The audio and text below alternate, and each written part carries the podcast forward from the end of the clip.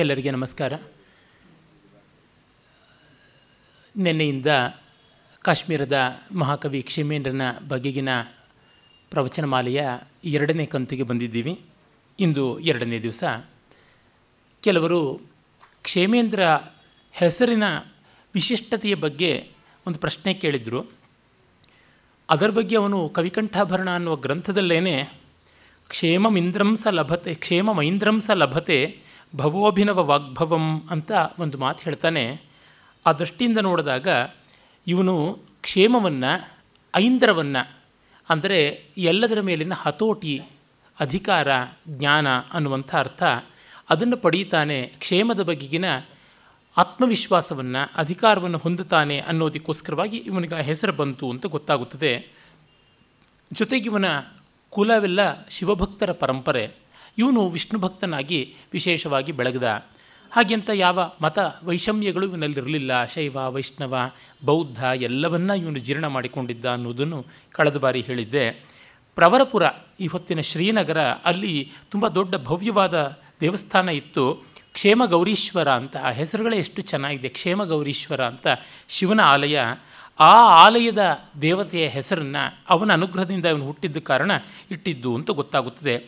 ಅಲ್ಲಿಂದ ವರಮೂಲ ಅಂತ, ಬಾರಾಮೂಲ ಅಂತ ಇವತ್ತು ಕರೀತಾರೆ ಅದನ್ನು, ಆ ಜಾಗ ಉಂಟು. ಅಲ್ಲಿ ಇವನ ಪೂರ್ವಜನಾದಂಥ ಕ್ಷೇಮಗುಪ್ತ ಒಂದು ದೇವಸ್ಥಾನವನ್ನು ಮಾಡಿದ್ದ. ಅಲ್ಲಿರುವ ದೇವಸ್ಥಾನದ ಹತ್ತಿರದ ಒಂದು ಮಠವನ್ನು ಕ್ಷೇಮ ಮಠ ಅಂತಲೇ ಕರೀತಾರೆ. ಇದೆಲ್ಲ ಕಲ್ಹಣನ ರಾಜತರಂಗಿಣಿಯಲ್ಲಿ ಬರುತ್ತದೆ. ರಾಜತರಂಗಿಣಿಯ ಆರನೇ ತರಂಗದ ನೂರ ಎಪ್ಪತ್ತ್ಮೂರನೇ ಮತ್ತು ನೂರ ಎಂಬತ್ತಾರನೇ ಶ್ಲೋಕಗಳಲ್ಲಿ ನಾವು ನೋಡ್ತೀವಿ. ಮತ್ತು ಕಾಶ್ಮೀರದಲ್ಲಿ ಕ್ಷೇಮ ಅನ್ನುವ ಪೂರ್ವ ಪ್ರತ್ಯಯವನ್ನು ಹೊಂದಿರತಕ್ಕಂಥ, ಪೂರ್ವ ಪದವನ್ನು ಹೊಂದಿರುವ ಅನೇಕ ಶಬ್ದಗಳು ಉಂಟು. ಕ್ಷೇಮಗುಪ್ತ, ಕ್ಷೇಮಠ, ಕ್ಷೇಮದೇವ, ಕ್ಷೇಮರಾಜ, ಕ್ಷೇಮಾನಂದ, ಕ್ಷೇಮವಂದನ, ಕ್ಷೇಮನಂದನ, ಈ ಥರದ್ದೆಲ್ಲ ರಾಜತರಂಗಿಣಿಯಿಂದಲೇ ನಮಗೆ ಗೊತ್ತಾಗುತ್ತದೆ. ಹಾಗಲ್ಲದೆ ಇನ್ನೂ ಬೇಕಾದಷ್ಟು ಕಡೆಗಳಲ್ಲಿ ಕ್ಷೇಮ ಶಬ್ದ ಪರಿಚಿತವಾಗಿತ್ತು. ಉದಾಹರಣೆಗೆ ಜೈನರಲ್ಲಿ ಕ್ಷೇಮ ಹಂಸಗಣಿ, ಕ್ಷೇಮಜಯ, ಕ್ಷೇಮಂಕರ ಶಾಸ್ತ್ರಿ, ಕ್ಷೇಮಕರ್ಣ, ಕ್ಷೇಮಕೀರ್ತಿ, ಮತ್ತು ಜೈನ ಕ್ಷೇಮಾನಂದನಾಥ, ಶಾಕ್ತ ಪರಂಪರೆಯದು, ಮತ್ತು ಕ್ಷೇಮಂಕರ, ಕ್ಷೇಮಕರ್ಣ ಮಿಶ್ರ, ಕ್ಷೇಮಂಕರ ಮುನಿ, ಜೈನ ಪರಂಪರೆಯದು, ಕ್ಷೇಮ ಶರ್ಮ ಬ್ರಾಹ್ಮಣ, ಕ್ಷೇಮವೃದ್ಧಿ, ಕ್ಷೇಮಾನಂದ, ಕ್ಷೇಮೀಶ್ವರ, ಇವನು ಪ್ರಸಿದ್ಧನಾದ ನಾಟಕಕರ್ತ ಚಂಡ ಕೌಶಿಕ, ನೈಷಧಾನಂದ ಇವುಗಳನ್ನೆಲ್ಲ ಬರೆದಂಥವನು. ಇವರಲ್ಲಿ ಕ್ಷೇಮೇಂದ್ರ ಮತ್ತು ಕ್ಷೇಮರಾಜ ಇಬ್ಬರು ಅಭಿನವಗುಪ್ತನ ಶಿಷ್ಯರು. ಕ್ಷೇಮರಾಜ ಅಲಂಕಾರಶಾಸ್ತ್ರದ ಬಗೆಗೆ ಮತ್ತು ಅದಕ್ಕಿಂತ ಮಿಗಿಲಾಗಿ ಕಾಶ್ಮೀರ ಪ್ರತ್ಯಭಿಜ್ಞಾಶೈವ ದರ್ಶನದ ಬಗೆಗೆ ಬೇಕಾದಷ್ಟು ಬರವಣಿಗೆಯನ್ನು ಮಾಡಿದ್ದಾನೆ. ತನ್ನ ಗುರು ಅಭಿನವಗುಪ್ತನ ಗ್ರಂಥಗಳ ವ್ಯಾಖ್ಯಾನ ಸಂಪ್ರದಾಯವನ್ನು ಬೆಳೆಸಿದಂಥ ಮಹನೀಯ. ಇನ್ನೊಬ್ಬ ಕ್ಷೇಮೇಂದ್ರ ಸರ್ವ ಮನೀಷಿ ಶಿಷ್ಯ ಅಂತವನ್ನೇ ಹೇಳಿಕೊಡ್ತಾನಲ್ಲ, ವಿಶ್ವ ಕುತೂಹಲಿಯಾಗಿ ಬೆಳೆದ. ಕ್ಷೇಮೇಂದ್ರ ಅನ್ನುವ ಹೆಸರಿನಲ್ಲಿಯೇ ಇನ್ನೂ ನಾಲ್ಕು ಜನ ಸಿಗ್ತಾರೆ ರಾಜತರಂಗಿಣಿ ಇತ್ಯಾದಿ ಗ್ರಂಥಗಳಲ್ಲಿ. ಆದರೆ ಅವರ ಸಾಧನೆಗಳೇನು ಅಂತ ನಮಗೆ ಗೊತ್ತಾಗಿಲ್ಲ. ಯಾರಾದರೂ ತಮ್ಮ ಮಕ್ಕಳಿಗೆ ಇಡಬಹುದಾದ ಹೆಸರು, ಏಕೆಂದರೆ ನನ್ನನ್ನು ತುಂಬ ಜನ ಬಂದು ಮನೆಗೆ ಹೆಸರು, ಮಕ್ಕಳಿಗೆ ಹೆಸರು ಎಲ್ಲದಕ್ಕೂ ಕೇಳ್ತಾರೆ. ನಾನು ಹೇಳ್ತೀನಿ, ಹೆಸರಿಡುವ ಅಧಿಕಾರ ಹುಟ್ಟಿಸಿದವರಿಗೆ ಮಾತ್ರ ಇರ್ತದಪ್ಪ, ನಮಗಿರೋದಿಲ್ಲ ಅಂತ. ಒಂದು ಹೆಸರು ಕೊಟ್ಟರೆ ತೃಪ್ತಿ ಆಗೋದಿಲ್ಲ, ಅಷ್ಟೋತ್ತರ ಸಹಸ್ರನಾಮಗಳು ಬೇಕಾಗುತ್ತವೆ. ಅದು ಕೊಟ್ಟು ಅಂಗಡಿಯ ಹಾಗೆ ಎಲ್ಲ ಸೀರೆಗಳನ್ನು, ಬಟ್ಟೆಗಳನ್ನು ಹರಡಿ ಇಡಬೇಕಾಗುತ್ತದೆ, ಅವರು ಚಾಯ್ಸಿಗೆ ಬಿಡಬೇಕು. ಅದು ನನ್ನ ಕರ್ಮ ಯಾತಕ್ಕೆ. ಮೊದಲು ಒಂದು ಸ್ವಲ್ಪ ಉತ್ಸಾಹ ಇತ್ತು, ಏನೋ ನಮ್ಮ ಪರಂಪರೆಯ ಒಳ್ಳೆಯ ಹೆಸರುಗಳನ್ನು ಇಡಲಿ ಜನ ಅಂತ. ನನಗೆ ಚೆನ್ನ ಅಂದಿದ್ದು ಅವ್ರಿಗೆ ಚೆನ್ನ ಅನ್ನಿಸ್ತಿರ್ಲಿಲ್ಲ. ನನಗೆ ಶಿಲ್ಹಣ, ಜಲ್ಹಣ, ರಲ್ಹಣ, ಡಲ್ಹಣ ಈ ಹೆಸರುಗಳೆಲ್ಲ ಚೆನ್ನಾಗಿದೆ ಅಂತ ನನಗನ್ಸುತ್ತೆ. ಕಾಶ್ಮೀರ ಅಂದರೆ ಅಭಿಮಾನ, ಪರಂಪರೆ ಅಂದರೆ ಅಭಿಮಾನ ಅಂತ. ಓಟ, ಜಯ್ಯಟ, ಕೈಯಟ, ಮಮ್ಮಟ ಅಂತ ಇಡೀ ಹೆಸರು ಅಂತ ಹೇಳಿದ್ರೆ ಅವ್ರು ಇಡ್ತಾರಿಯೇ? ಇದೇನು ಲಟ ಲಟ ಅಂತ ಇದೆ ಅಂತ ಬೈತಾರೆ. ಹೀಗಾಗಿ ನನಗೆ ಮಧುರವಾಣಿ ಅನ್ನೋ ಹೆಸರಿಡಿ ಯಾರಾದರೂ ಹೆಣ್ಣುಮಕ್ಕಳಿಗೆ. ಶತಾವಧಾನಿನಿ, ಷಡ್ಭಾಷಾ ಕೋವಿದೆ, ವೀಣಾವಾದನ ಮಾಡ್ತಾ ಹನ್ನೆರಡು ನಿಮಿಷದಲ್ಲಿ ನೂರು ಶ್ಲೋಕ ರಚನೆ ಮಾಡ್ತಾ ಇದ್ಲು ಅಂತಂದರೆ ಎರಡು ಉದ್ದ ಹೆಸರಾಗ್ಬಿಡುತ್ತೆ, ಮಧುರಾ ವಾಣಿ ಎರಡೂ ಸೇರಿ ಬೇಡ ಅಂತಾರೆ. ಇನ್ನೇನು ಮಾಡೋಣ, ಅವ್ರಿಗೆ ಹೆಸರೇ ಭಾರವಾದರೆ, ಹೆಸರೇ ಉದ್ದವಾದರೆ ಇನ್ನೇನು ಓದ್ತಾರೆ, ಇನ್ನೇನು ಬರೀತಾರೆ? ಈ ರೀತಿಯಾದ ಕಷ್ಟ ಆಗುತ್ತದೆ, ಅದರಿಂದ ಬಿಟ್ಟೆ. ಆದರೆ ಇಂಥವ್ರನ್ನ ನಾವು ಜ್ಞಾಪಿಸಿಕೊಳ್ಳಬೇಕು. ನಮ್ಮ ಪರಂಪರೆ ದೊಡ್ಡದು ಅನ್ನುವ ಧನ್ಯತೆಯ ಭಾವ ಇರಬೇಕು ಅಂದರೆ ಈ ಹೆಸರುಗಳ ಪುನರುಜ್ಜೀವನ ಆಗ್ತಾ ಇರಬೇಕು. ನೋಡಿ, ನಮ್ಮಲ್ಲಿ ದೊಡ್ಡ ದೊಡ್ಡ ಹೆಸರಿದೆ ಅಂತನ್ನುವ ಮಾತ್ರದಿಂದಲೇ ಶಾರ್ಟ್ ಮಾಡಬೇಕು ಅನ್ನೋದಕ್ಕೋಸ್ಕರವಾಗಿ ಒಳ್ಳೆಯ ಹೆಸರುಗಳನ್ನು ಬಿಟ್ಟರೆ ತುಂಬ ಅನ್ಯಾಯವಾಗುತ್ತದೆ. ಶಂಕರರ ಪರಂಪರೆಯಲ್ಲಿ ಬಹಳ ಭಕ್ತಿ ಗೌರವ ಇದೆ ಅಂತಂತಾರೆ. ಮಕ್ಕಳಿಗೆಲ್ಲನೂ ಚಿಕ್ಕ ಪುಟ್ಟ ಎಲ್ಲ ಹೆಸರುಗಳು ಇಟ್ಟಿರ್ತಾರೆ. ಅದಕ್ಕೆ ಬದಲಾಗಿ ಆ ಪರಂಪರೆಯಲ್ಲಿ ಬಂದಂಥ ಎಷ್ಟೋ ಜನ ಚಿತ್ಸುಖ, ದೊಡ್ಡ ಮಹಾ ತಾರ್ಕಿಕನೂ ಆಗಿದ್ದ ವೇದಾಂತಿ ವಿದ್ವಾಂಸ, ತತ್ವಪ್ರದೀಪಿಕಾ ಮೊದಲಾದ ಗ್ರಂಥಗಳನ್ನು ಬರೆದ. ಆತನ ಹೆಸರಿಡಬಹುದು. ಶ್ರೀಹರ್ಷ ಮಹಾನೈಯಾಯಿಕ ಕವಿ, ಅದ್ವೈತ ವೇದಾಂತಿ, ಅವನ ಹೆಸರನ್ನು ಇಡಬಹುದು. ಈ ಥರ ಎಷ್ಟು ಉಂಟು, ಯಾರೂ ಇಡೋದಿಲ್ಲ. ಶಂಕರ ಬಿಟ್ಟರೆ ಬೇರೆ ಹೆಸರೇ ಇವ್ರಿಗೆ ಕಾಣಿಸೋದಿಲ್ಲ. ನಿಜ, ಆಚಾರ್ಯರು ತುಂಬ ದೊಡ್ಡವರು, ಆದರೆ ಇವರೆಲ್ಲರೂ ಇದ್ದಾರಲ್ಲ, ಅವ್ರ ಹೆಸರುಗಳನ್ನು ಇಡುವುದಕ್ಕೆ ಅದಕ್ಕೆ ಪ್ರಯತ್ನ ಪಡಬಾರ್ದು. ಅಷ್ಟು ಹೋಗಲಿ, ಭಾಷ್ಯಗಳನ್ನು, ವೇದ ಭಾಷ್ಯಗಳನ್ನು ನಿರ್ಮಾಣ ಮಾಡಿದ ಮಹನೀಯರು ಸಾಯಣ, ಅವರ ಹೆಸರನ್ನು ಅಯ್ಯೋ ಸಾಯಣ್ಣ ಅಂತ ಆಗ್ಬಿಡುತ್ತೆ, ಅದಕ್ಕೋಸ್ಕರ ಬೇಡ ಅಂತ. ಹೋಗಲಿ, ಕನ್ನಡದಲ್ಲಿ ಸಾಯಣ್ಣ ಅಂತಂದರೆ ಸಾಯಣ ಅಂತ ಆಗಿ ಉಂಟು, ಅಂತಂದರೆ ಯಾವ ಗುಜರಾತಿನವರು ಇಡೋಲ್ಲ, ಯಾವ ತಮಿಳ್ನಾಡವರು ಇಡೋ ಇಡೋಲ್ಲ ಯಾವ ಆಂಧ್ರದವರು ಇಡೋದಿಲ್ಲ. ಈ ರೀತಿಯಾಗಿ ಆಗಿಬಿಟ್ಟಿದೆ. ಇರಲಿ, ನಾವಿನ್ನು ಪ್ರಕೃತಕ್ಕೆ ಬರೋಣ. ನಿನ್ನೆ ದಿವಸ ನಾನು ಆತನ ಪರಿಹಾಸ ಗ್ರಂಥಗಳಲ್ಲಿ ಒಂದಾದ ದೇಶೋಪದೇಶವನ್ನು ಆರಂಭ ಮಾಡದೆ, ಕ್ಷೇಮೇಂದ್ರ ಒಬ್ಬನೇ ಅನೇಕ ಬಗೆಯ ಕೃತಿಗಳನ್ನು ರಚನೆ ಮಾಡಿದ್ದಾನೆ ಎನ್ನುವುದು ನಮಗೆ ಗೊತ್ತು. ಅದರೊಳಗೆ ಒಂದು ಹಾಸ್ಯದ ಮೂಲಕವಾಗಿ ಸಮಾಜ ಸುಧಾರಣೆ ಮಾಡೋಕ್ಕೆ ಹೊರಟದ್ದು, ಧೂರ್ತರನ್ನು, ನೀಚರನ್ನು, ದುಷ್ಟರನ್ನು ಗೇಲಿ ಮಾಡಿ ತನ್ಮೂಲಕ ಲೋಕಕ್ಕೆ ಒಳ್ಳೆಯ ಮಾದರಿಯನ್ನು ತೋರ್ಪಡಿಸುವಂಥದ್ದು, ಅವರನ್ನು ತಿದ್ದುವಂಥದ್ದು ಅಂತ. ನಿನ್ನೆ ದಿವಸದಲ್ಲಿ ನಾನು ಐದು ಪರಿಹಾಸಗಳು ಅಥವಾ ಉಪದೇಶಗಳು ಅಂತ ಯಾವುದಿವೆ, ಐದು ಅಧ್ಯಾಯಗಳನ್ನು ಹೇಳಿದೆ. ಅದರೊಳಗೆ ವೇಶ್ಯೆ, ಕುಟ್ಟಿನಿ, ವಿಟ, ಕದರ್ಯ ಅಂದರೆ ಜಿಪುಣ ಅಂತ ನಾವು ಮೈಸರ್ ಅಂತ ಏನು ಹೇಳ್ತೀವಿ ಅವನನ್ನು, ಮತ್ತು ಖಲ, ದುಷ್ಟ, ದುರ್ಜನ, ಈ ಐದು ಜನರನ್ನು ನೋಡಿದ್ವಿ. ಈಗ ಗೌಡ ಛಾತ್ರ ವರ್ಣನ, ಬೆಂಗಾಲಿ ಸ್ಟೂಡೆಂಟ್ಸ್ ಯಾವ ರೀತಿ ಇರ್ತಾರೆ ಅಂತ. ಇದು ಬಂಗಾಳಿ ಅನ್ನೋದೊಂದು ಉಪಲಕ್ಷಣ ಮಾತ್ರ. ಕ್ಷೇಮೇಂದ್ರ ದೊಡ್ಡ ಗುರುಕುಲವನ್ನು ಇಟ್ಟುಕೊಂಡಿದ್ದ, ಅನೇಕ ಜನ ವಿದ್ಯಾರ್ಥಿಗಳಿಗೆ ಅಶನವಸನ ಕೊಟ್ಟುಕೊಂಡು ಕಾಪಾಡ್ತಾ ಇದ್ದ.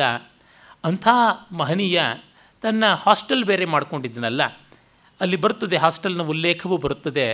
ಅಲ್ಲಿ ಬೇರೆ ಬೇರೆ ಪ್ರಾಂತಗಳಿಂದ ಬಂದ ವಿದ್ಯಾರ್ಥಿಗಳು ಹೇಗೆ ನಡ್ಕೊಳ್ತಾ ಇದ್ದರು ಅಂತ ನೋಡ್ತಾ ಇದ್ದ. ಬಂಗಾಳಿಗಳಿಗೆ ಬೂಟಾಟಿಕೆ ಹೆಚ್ಚು ಅನ್ನುವ ಮಾತು ಸಂಸ್ಕೃತದಲ್ಲಿ ಗಾದೆ, ಗೌಡಾ ಸರ್ವತ್ರ ಡಾಂಭಿಕಾಹ ಅಂತ. ಏನಂದರೆ, ಆ ಹೊತ್ತಿಗೆ ಕ್ಷೇಮೇಂದ್ರನ ಕಾಲದಲ್ಲಿ ಬಂಗಾಳ ತಕ್ಕ ಮಟ್ಟಿಗೆ ಶಾಂತಿಯನ್ನು, ನೆಮ್ಮದಿಯನ್ನು ಪಡ್ಕೊಂಡಿತ್ತು. ಪಾಲ ಮತ್ತು ಸೇನರು ವ್ಯಾಪಕವಾಗಿ ರಾಜ್ಯ ಆಳಿದ್ರು ಮತ್ತು ಅಲ್ಲಿ ಚೆನ್ನಾದ ಅಧ್ಯಯನ ಇತ್ತು. ಆದರೆ ಅಲ್ಲಿ ಬೌದ್ಧ ಪ್ರಭಾವ ಹೆಚ್ಚಾಗಿತ್ತು. ಬೌದ್ಧ ಪ್ರಭಾವ ಹೆಚ್ಚಾಗಿ ಎಲ್ಲಿರುತ್ತೋ ಅಲ್ಲಿ ಅವರವರ ವಿಹಾರಗಳಲ್ಲಿ ಹೆಚ್ಚಿನ ಧಾರ್ಮಿಕ ಚಟುವಟಿಕೆ ಇರುತ್ತದೆ, ಮನೆಗಳಲ್ಲಿ ಕಡಿಮೆ ಇರುತ್ತದೆ, ಲೋಕದಲ್ಲಿ ಕಡಿಮೆ ಇರುತ್ತದೆ. ಹಾಗಾಗಿ ಚಾರಿತ್ರ್ಯ ಸ್ಖಾಲಿತ್ಯಕ್ಕೆ ಹೆಚ್ಚಿನ ಅವಕಾಶ ಉಂಟು. ಸನಾತನ ಧರ್ಮದಲ್ಲಿ ಆದರೆ ಎಲ್ಲ ಹಂತಗಳಲ್ಲಿಯೂ ಆಚರಣೆಗಳಿಗೆ ಒಂದು ಶಿಸ್ತಿಗೆ ಅವಕಾಶ ಉಂಟು ಮತ್ತು ಜೀವನ ಸೌಂದರ್ಯವನ್ನು ಆಸ್ವಾದಿಸೋಕ್ಕೂ ಅವಕಾಶ ಉಂಟು. ಆ ಹೊತ್ತಿಗಾಗಲೇ ಬೌದ್ಧ ತುಂಬ ಹದಗೆಟ್ಟ ಪರಿಸ್ಥಿತಿಗೆ ಬಂದಿತ್ತು. ಹಾಗಾಗಿ ಭಿಕ್ಷುಗಳಿಗೆ ಮಾತ್ರ ವಿಶೇಷವಾಗಿ ಅದು ಉಪಾದೇಯವಾಗಿತ್ತು. ಅದನ್ನು ಅನುಸರಿಸುವರು ಮಿಕ್ಕ ಈ ಆಚರಣೆಗಳನ್ನು ಮಾಡ್ತಾ ಇರಲಿಲ್ಲ. ನಮ್ಮಲ್ಲಿ ಇಂದೂ ಕೂಡ ಎಷ್ಟೋ ಜನರು ಸನಾತನ ಧರ್ಮದ ಬಗ್ಗೆ ಆಸಕ್ತಿ ವಹಿಸಬೇಕು, ಮಕ್ಕಳಿಗೆ ಆಸ್ಥೆ ಬರಬೇಕು ಅಂತಂದರೆ ಮನೆಯಲ್ಲಿ ಒಂದು ಸ್ವಲ್ಪವಾದರೂ ಆಚರಣೆ ಇಟ್ಟುಕೊಳ್ಳಿ ಅಂತ ನಾನು ಹೇಳ್ತೀನಿ. ಮನೆಯಲ್ಲಿ ಒಂದು ಭಗವದ್ಗೀತೆ ಪುಸ್ತಕವನ್ನಾದರೂ ತಂದಿಟ್ಟುಕೊಳ್ಳಿ. ಪ್ರತಿಯೊಬ್ಬ ಕ್ರೈಸ್ತರ ಮನೆಯಲ್ಲಿಯೂ ಒಂದು ಒಳ್ಳೆಯ ಬೈಬಲ್ ಎಡಿಷನ್ ಇರುತ್ತೆ. ಮುಸ್ಲಿಮರ ಮನೆಯಲ್ಲಿ ಒಂದು ಕುರಾನಿನ ಆವೃತ್ತಿಯನ್ನು ಇಟ್ಟುಕೊಂಡಿರ್ತಾರೆ. ಅದು ಎಷ್ಟು ಜನ ಹಿಂದೂಗಳ ಮನೆಯಲ್ಲಿ ಕೇವಲ ನಾಮಮಾತ್ರಕ್ಕಾದರೂ ಒಂದು ಭಗವದ್ಗೀತೆ ಇರುತ್ತದೆ. ಮಕ್ಕಳಿಗೆ ರಾಮಾಯಣ ಮಹಾಭಾರತದ ಕಥೆಗಳನ್ನು ವಿವರವಾಗಿ ಹೇಳಿ. ದಿನಕ್ಕೆ ಒಂದು ಹೊತ್ತಾದರೂ ಮನೆ ಮಂದಿ ಎಲ್ಲ ಒಟ್ಟಿಗೆ ಸೇರಿ ಊಟ ಮಾಡಿ. ಒಂದು ಹನ್ನೆರಡು ಹದಿಮೂರು ಹಬ್ಬಗಳನ್ನು, ವರ್ಷದಲ್ಲಿ ಬರುವ ಮುಖ್ಯ ಹಬ್ಬಗಳನ್ನು ಮಾಡಿ ಅನ್ನುವಂಥದ್ದು ಹೇಳ್ತೀನಿ. ಇಷ್ಟು ಇದ್ದರೆ ಒಂದು ಸ್ವಲ್ಪ ಬಂದಿತ್ತು ಅಂತ. ಹಾಗೆ ಬೌದ್ಧ ಬಂದಾಗ ಇವುಗಳೆಲ್ಲ ಕೆಲವು ಹೊರಟೋಗ್ಬಿಡ್ತಾ ಇದ್ದಿದ್ದರಿಂದ ಒಂದು ಮಟ್ಟದ ವಿಶೃಂಖಲತೆ ಬಂದಿದ್ದಿರಬೇಕು ಅಂತ ಅನಿಸುತ್ತದೆ. ಯಾಕೆಂದರೆ ಇನ್ನು ಹಲವರು ಇದನ್ನು ಪರಿಶೀಲನೆ ಮಾಡಿದ್ದಾರೆ. ಕ್ಷೇಮೇಂದ್ರ ಈ ದೇಶೋಪದೇಶದಲ್ಲಿ ಮಾತ್ರವಲ್ಲದೆ ಅವನು ತನ್ನ ಇನ್ನೊಂದು ಕೃತಿ ಸಮಯ ಮಾತ್ರಕ್ಕಾದ ಮೂರನೆಯ ಅಧ್ಯಾಯದಲ್ಲಿ ಕೂಡ ಸಾಕಷ್ಟು ವಿಶದವಾಗಿ ಬಂಗಾಳಿಗಳ ಬದುಕನ್ನು ಚಿತ್ರಿಸ್ತಾನೆ. ಮತ್ತೊಂದು ಕೃತಿಯಾದ ಕಲಾವಿಲಾಸದಲ್ಲಿ ಕೂಡ ಒಂದು ಕಡೆಗೆ ಈ ಬಂಗಾಳಿಗಳ ವರ್ಣನೆಯನ್ನು ಮಾಡ್ತಾನೆ. ಅವನ ಸಮಕಾಲೀನನಾದ ರಾಜಶೇಖರ ಬಂಗಾಳಿಗಳ ಉಚ್ಚಾರಣೆಯ ತಪ್ಪುತನ ಇತ್ಯಾದಿಗಳನ್ನೆಲ್ಲ ಚೆನ್ನಾಗಿ ಗೇಲಿ ಮಾಡ್ತಾನೆ.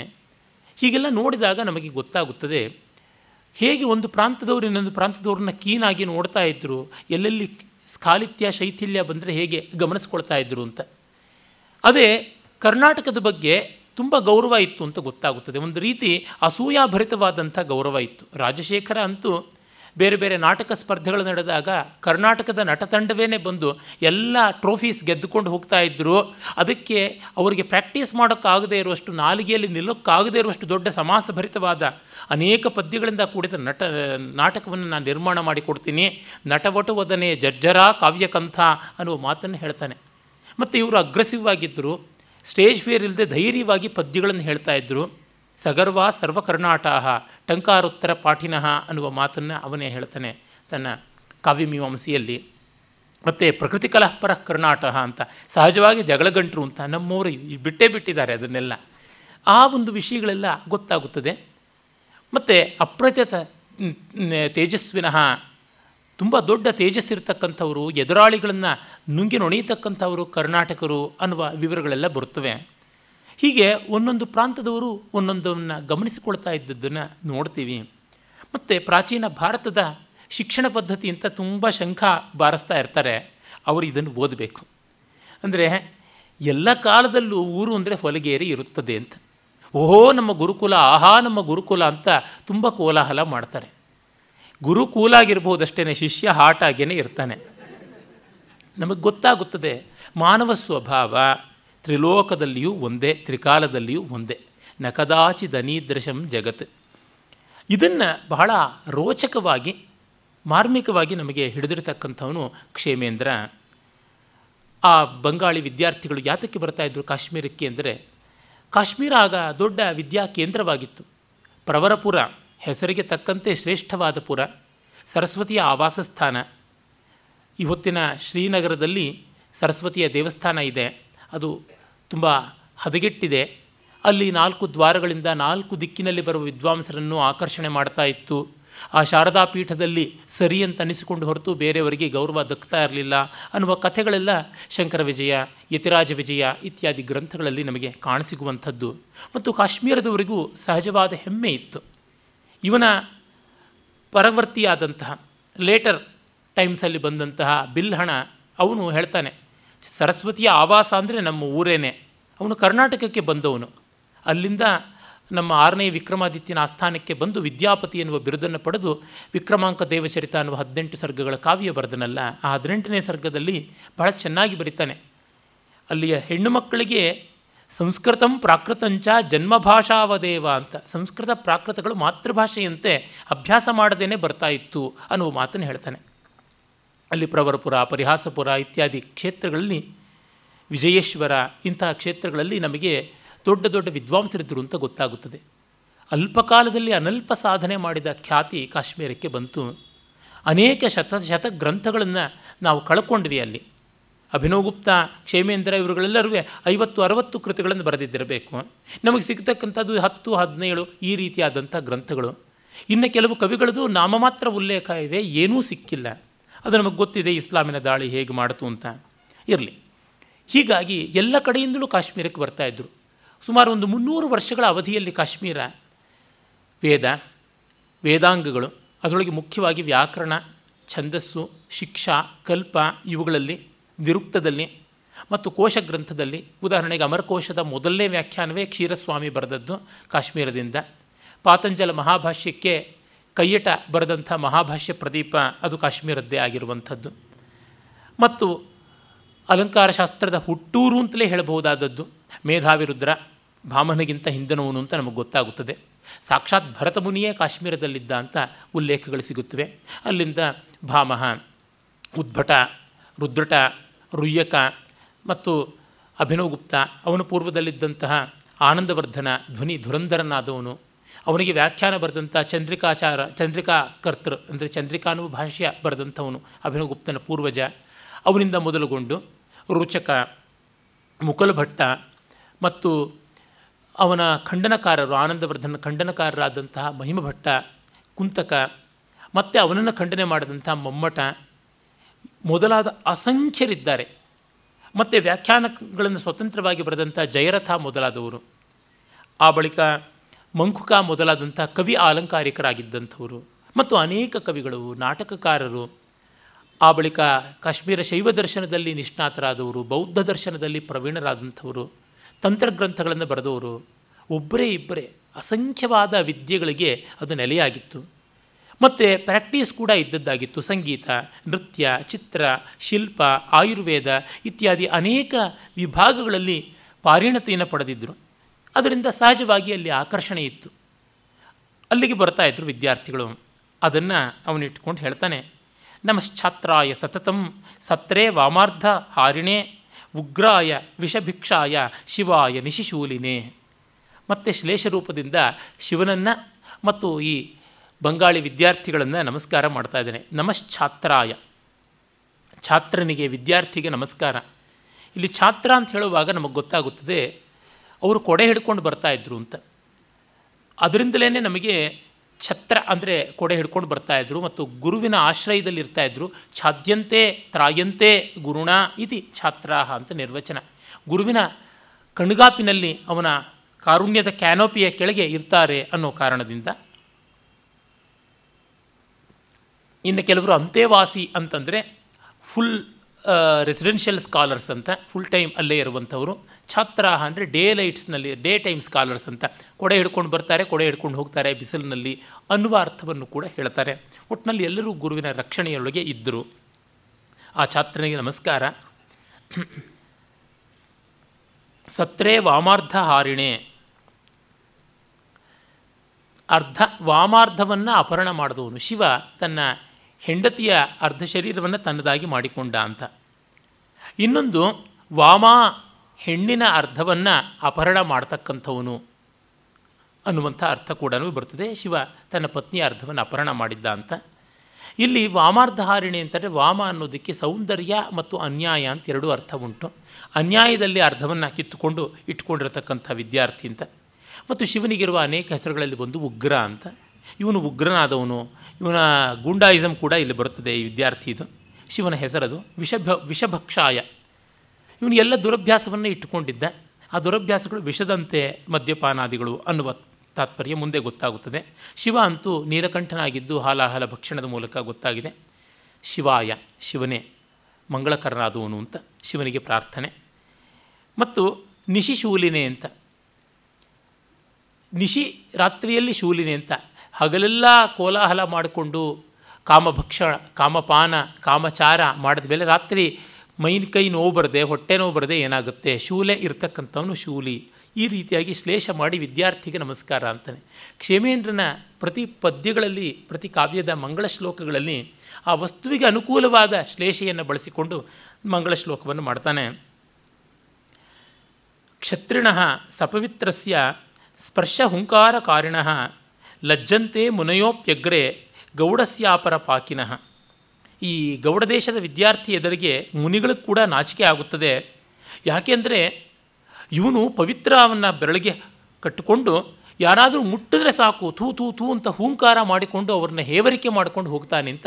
ಮಡಿಯ ಬೂಟಾಟಿಕೆ ಜಾಸ್ತಿ ಅಂತ. ನಮ್ಮ ಸಂಸ್ಕೃತ ಭಾಷೆಯಲ್ಲಿ ಮಡಿ ಶಬ್ದಕ್ಕೆ ಪರ್ಯಾಯ ಶಬ್ದ ಇಲ್ಲ ಅಂತ ನಾನು ಹೇಳಿದ್ದೆ.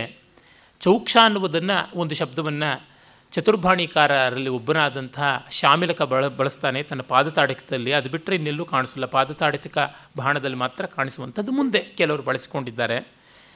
ಇವನು ದರ್ಬೆ ಪವಿತ್ರವನ್ನು ಹಾಕಿಕೊಂಡು ಆ ಆ ಕಡೆ ಈ ಕಡೆ ಯಾರು ಮುಟ್ಟಿ ನೋಡಿಯಾರ ಅಂತನ್ನುವ ಕೋಪದಿಂದ ಹುಂಕಾರ ಮಾಡಿಕೊಂಡು ಬಂದದ್ದನ್ನು ನೋಡಿಬಿಟ್ಟಾಗ,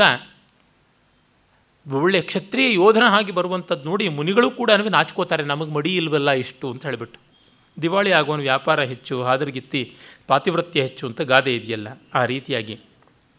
ಅವಾಪ್ತ ತಿಲಕ ಸತ್ರೇ ಭೋಜ್ಯೇ ಭೋಜ್ಯೈ ಉದ್ವರ್ತನಿಶ್ಚ ಸಹ ಭುಜಂಗ ಕಂಚುಕಮಿವ ತ್ಯಕ್ತ ಸಂಜಾಯತೆ ನವಃ. ಹೀಗೆಲ್ಲ ಬೆಳಗಿನೊತ್ತು ಕೋಲಾಹಲವಾಗಿ ಮಾಡ್ತಾನೆ. ಗೃಹವಾರೇಶು ಭುಂಜಾನಃ ಸ್ನಾತಕಃ ಸಂಶ್ರಿತವ್ರತಃ ಪ್ರಣತಃ ಚ ಅನ್ನಸಂಕಾಂಕ್ಷಿ ಜಪತಿ ಪ್ರಹರದ್ವಯಂ. ಆದರೆ ಒಳ್ಳೆಯ ಊಟ ಅಂತ ಗೊತ್ತಾದರೆ ಊಟಕ್ಕೆ ಕ್ವಾಲಿಫಿಕೇಷನ್ ಸ್ವಲ್ಪ ಜಪ ಮಾಡಬೇಕು ಅಂತಂದರೆ ಎರಡು ಗಂಟೆ ಹೊತ್ತು ಜಪ ಮಾಡ್ತಾನೆ ಒಳ್ಳೆಯ ಊಟಕ್ಕೋಸ್ಕರವಾಗಿ. ಆಮೇಲೆ ಯಾವ್ಯಾವ ವಾರಗಳಲ್ಲಿ ಎಲ್ಲೆಲ್ಲಿ ಒಳ್ಳೆಯ ಭೋಜನ ಅಂತ ನೋಡಿಕೊಂಡು ಅಲ್ಲಿಗೆ ಸರಿಯಾಗಿ ಹೋಗ್ತಾನೆ. ಆಮೇಲೆ ಹಣೆಗೆ ತಿಲಕ ಇಟ್ಕೊಂಡು, ಇದೆಲ್ಲ ಅಲಂಕಾರ. ಮತ್ತು ಸತ್ರದಲ್ಲಿ ಊಟ ಮಾಡೋದಕ್ಕೆ ಹೋಗುವಾಗ ಚಂದನ ಮೈಗೆ ಹಚ್ಚಿಕೊಂಡು ಹೋಗ್ತಾನೆ. ಹಾಗೆ ಹೊರಟಾಗ ಇವನು ಬೆಳಗ್ಗಿನದಲ್ಲೂ ಆ ವಿದ್ಯಾರ್ಥಿ ದಶೆಯಲ್ಲಿರ್ತಕ್ಕಂಥ ಗುರುಕುಲದಲ್ಲಿ ಬೆಳಗ್ಗೆ ಅಧ್ಯಯನ ಮಾಡುವಂಥದ್ದು, ಪಾಠಕ್ರಮಗಳನ್ನು ಒಪ್ಪಿಸುವುದು, ಅದೆಲ್ಲ ಆದಮೇಲೆ ಸಂಜೆ ಆಗ್ತಾ ಬರ್ತಿದ್ದಂತೆ ಪೊರೆ ಬಿಟ್ಟ ಹಾವಿನಂತೆ ಬೇರೆಯೇ ರೀತಿಯಲ್ಲಿ ಮಿಂಚಿಕೊಂಡು ಬರ್ತಾನೆ. ಭಾಟಿ ಪೃಚ್ಛತಿ ವೇಶ್ಯಾನಾಂ ದ್ಯೂತಂ ಪೃಚ್ಛತಿ ನಿರ್ಜಿತಂ ಮಾಂಸಂ ಸಂಪೃಚ್ಛತಿ ಭೋಜ್ಯೆ ವ್ರತಖಿನ್ನೇಶು ದೈಶಿಕಃ. ವೇಶ್ಯೇರತ್ರವೇ ದುಡ್ಡು ವಸೂಲಿ ಮಾಡ್ತಾನೆ, ಈ ಮಟ್ಟದ ಜಾಣ ಇವನು ಅಂತ. ಅವ್ರಿಗೆ ದುಡ್ಡು ಕೊಡೋದಿಲ್ಲ, ಇವನೇ ಅವರ ಹತ್ರ ದುಡ್ಡು ಕಿತ್ಕೊಳ್ತಾನೆ. ಮತ್ತು ತಾನು ಯಾರನ್ನು ಗೆದ್ದಿದ್ದಾನೆ ಅವ್ರನ್ನ ಮತ್ತೆ ಮತ್ತೆ ಜೂಜಿಗೆ ಕರೀತಾನೆ. ಯಾಕೆಂದರೆ ಅವರು ಹೇಗೆ ಆಡ್ತಾರೆ, ಯಾವ ಥರ ಸೋಲ್ತಾರೆ ಅಂತ ಗೊತ್ತು. ಹಾಗಾಗಿ ಸೋಲುವ ಕ್ಯಾಂಡಿಡೇಟ್ ಹತ್ರ ಜೂಜಾಡಿದ್ರೆ ಅನುಕೂಲ ಅಲ್ವಾ. ಹಾಗೆ ಮತ್ತು ಯಾವ ಊಟಕ್ಕೂ ಕೂಡ ಮಾಂಸ ಇರಲೇಬೇಕು ಅಂತಾನೆ, ಇನ್ವೇರಿಯಬಲಿ ನಾನ್ ವೆಜಿಟೇರಿಯನ್ ಡಿಶ್ ಇರಬೇಕು ಅಂತ. ನಮಗೆ ಗೊತ್ತಿದೆ ಬಂಗಾಳಿಗಳು ಮತ್ಸ್ಯಾಹಾರದಿಂದ ಮೊದಲುಗೊಂಡು ಎಲ್ಲವನ್ನು ಬಳಸ್ತಾರೆ ಅಂತ. ಕಾಶ್ಮೀರದಲ್ಲಿ ಹಾಗೆ ಇತ್ತು ಮಾಂಸಾಹಾರ. ಯಾಕೆಂದರೆ ಅವರೆಲ್ಲರೂ ಗೌಡಾದಿ ಪಂಚಕ ಅನ್ನುವ ಬ್ರಾಹ್ಮಣ ವರ್ಗಕ್ಕೆ ಬರ್ತಾರೆ. ಆದರೆ ಅವರಲ್ಲಿ ಕೆಲವು ದಿವಸ ನಿಷಿದ್ಧ ಅಂತಿತ್ತು, ಇವನು ಎಲ್ಲ ದಿವಸನೂ ತಿಂತಾನೆ ಅಂತ ಮುಂದೆ ಹೇಳ್ತಾನೆ ಕವಿ. ಆಮೇಲೆ ಹೇಳ್ತಾನೆ, ಅಲಿಪಿಜ್ಞೋಪಿ ಅಹಂಕಾರ ಸ್ತಬ್ಧೋ ವಿಪ್ರತಿಪತ್ತಯೇ ಗೌಡ ಕರೋತಿ ಪ್ರಾರಂಭಂ ಭಾಷ್ಯೇ ತರ್ಕೆ ಪ್ರಭಾಕರೆ. ಅವನಿಗೆ ಓಂಕಾರವನ್ನು ಸರಿಯಾಗಿ ಉಚ್ಚಾರ ಮಾಡೋಕ್ಕೆ ಬರೋಲ್ಲ, ಲಿಪಿನೂ ಸರಿಯಾಗಿ ಗೊತ್ತಿಲ್ಲ. ಆದರೆ ಬರುವುದೇನೆ ಸಾಕ್ಷಾತ್ತಾಗಿ ತರ್ಕಶಾಸ್ತ್ರವನ್ನು ಓದಬೇಕು, ಪಾತಂಜಲ ಮಹಾಭಾಷ್ಯ ವ್ಯಾಕರಣವನ್ನು ಓದಬೇಕು, ಅಥವಾ ಪ್ರಭಾಕರ ಮೀಮಾಂಸೆಯನ್ನು, ಅಂದರೆ ಬೃಹತಿ ಎನ್ನುವ ಗ್ರಂಥವನ್ನು ಪ್ರಭಾಕರ ಮಿಶ್ರ ಬರೆದದ್ದು.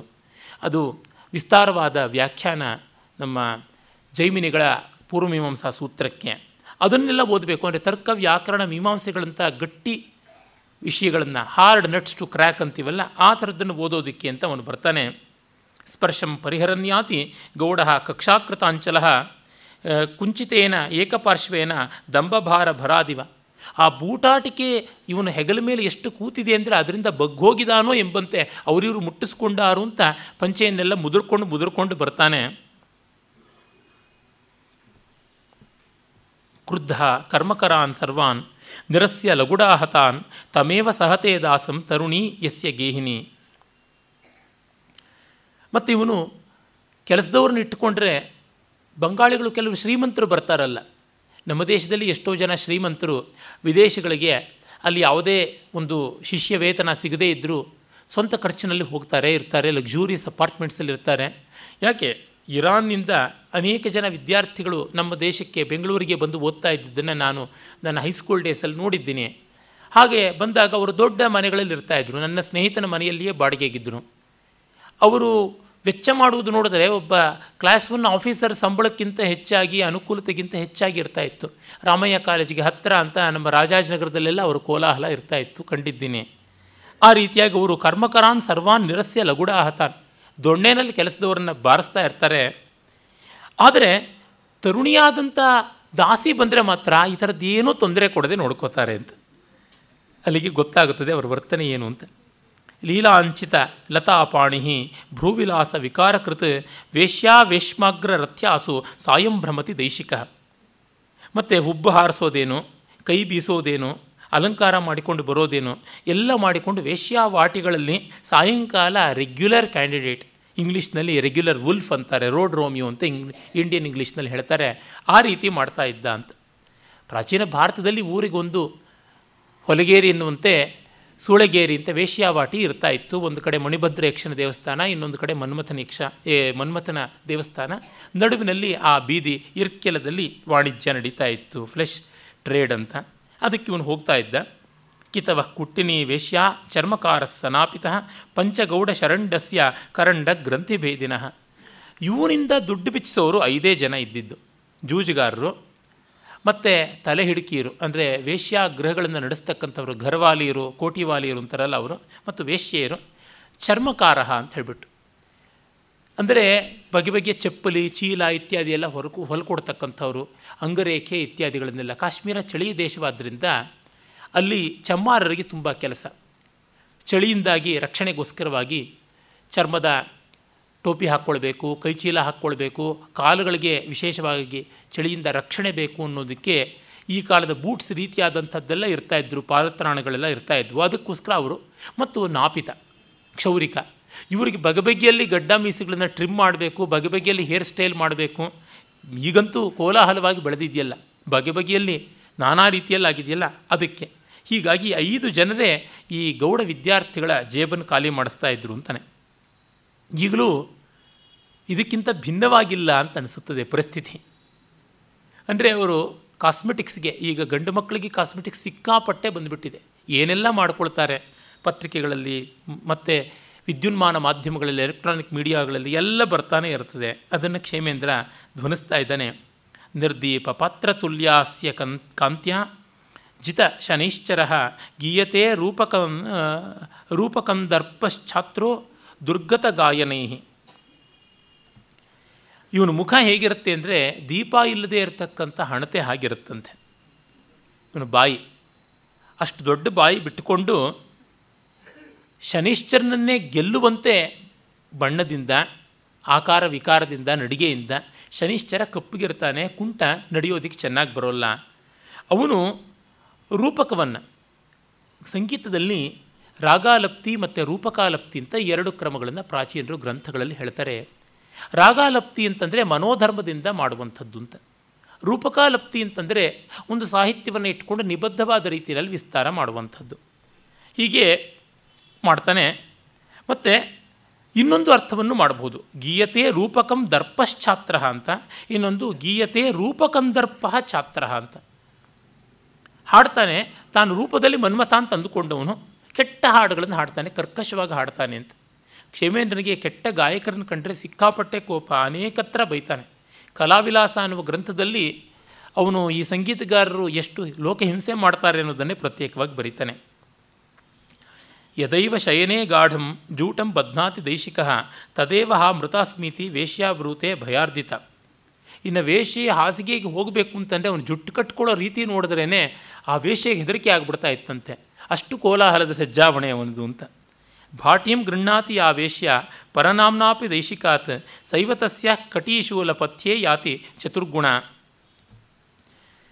ಮತ್ತು ವೇಶ್ಯೆ ಇವನ ಹತ್ರ ದುಡ್ಡನ್ನು ತೊಗೊಳ್ಳುವಾಗ ನಿನ್ನ ಹೆಸರು ಹೇಳಿಬಿಟ್ಟು ಮತ್ತೊಬ್ಬ ಬಂದಿದ್ದ ನಿನ್ನ ಹತ್ರ ಕಿತ್ಕೊಂಡಿದ್ದ ದುಡ್ಡು ಅಂತ ಅವನ ಹತ್ರ ಕಿತ್ಕೋತಾಳಂತೆ.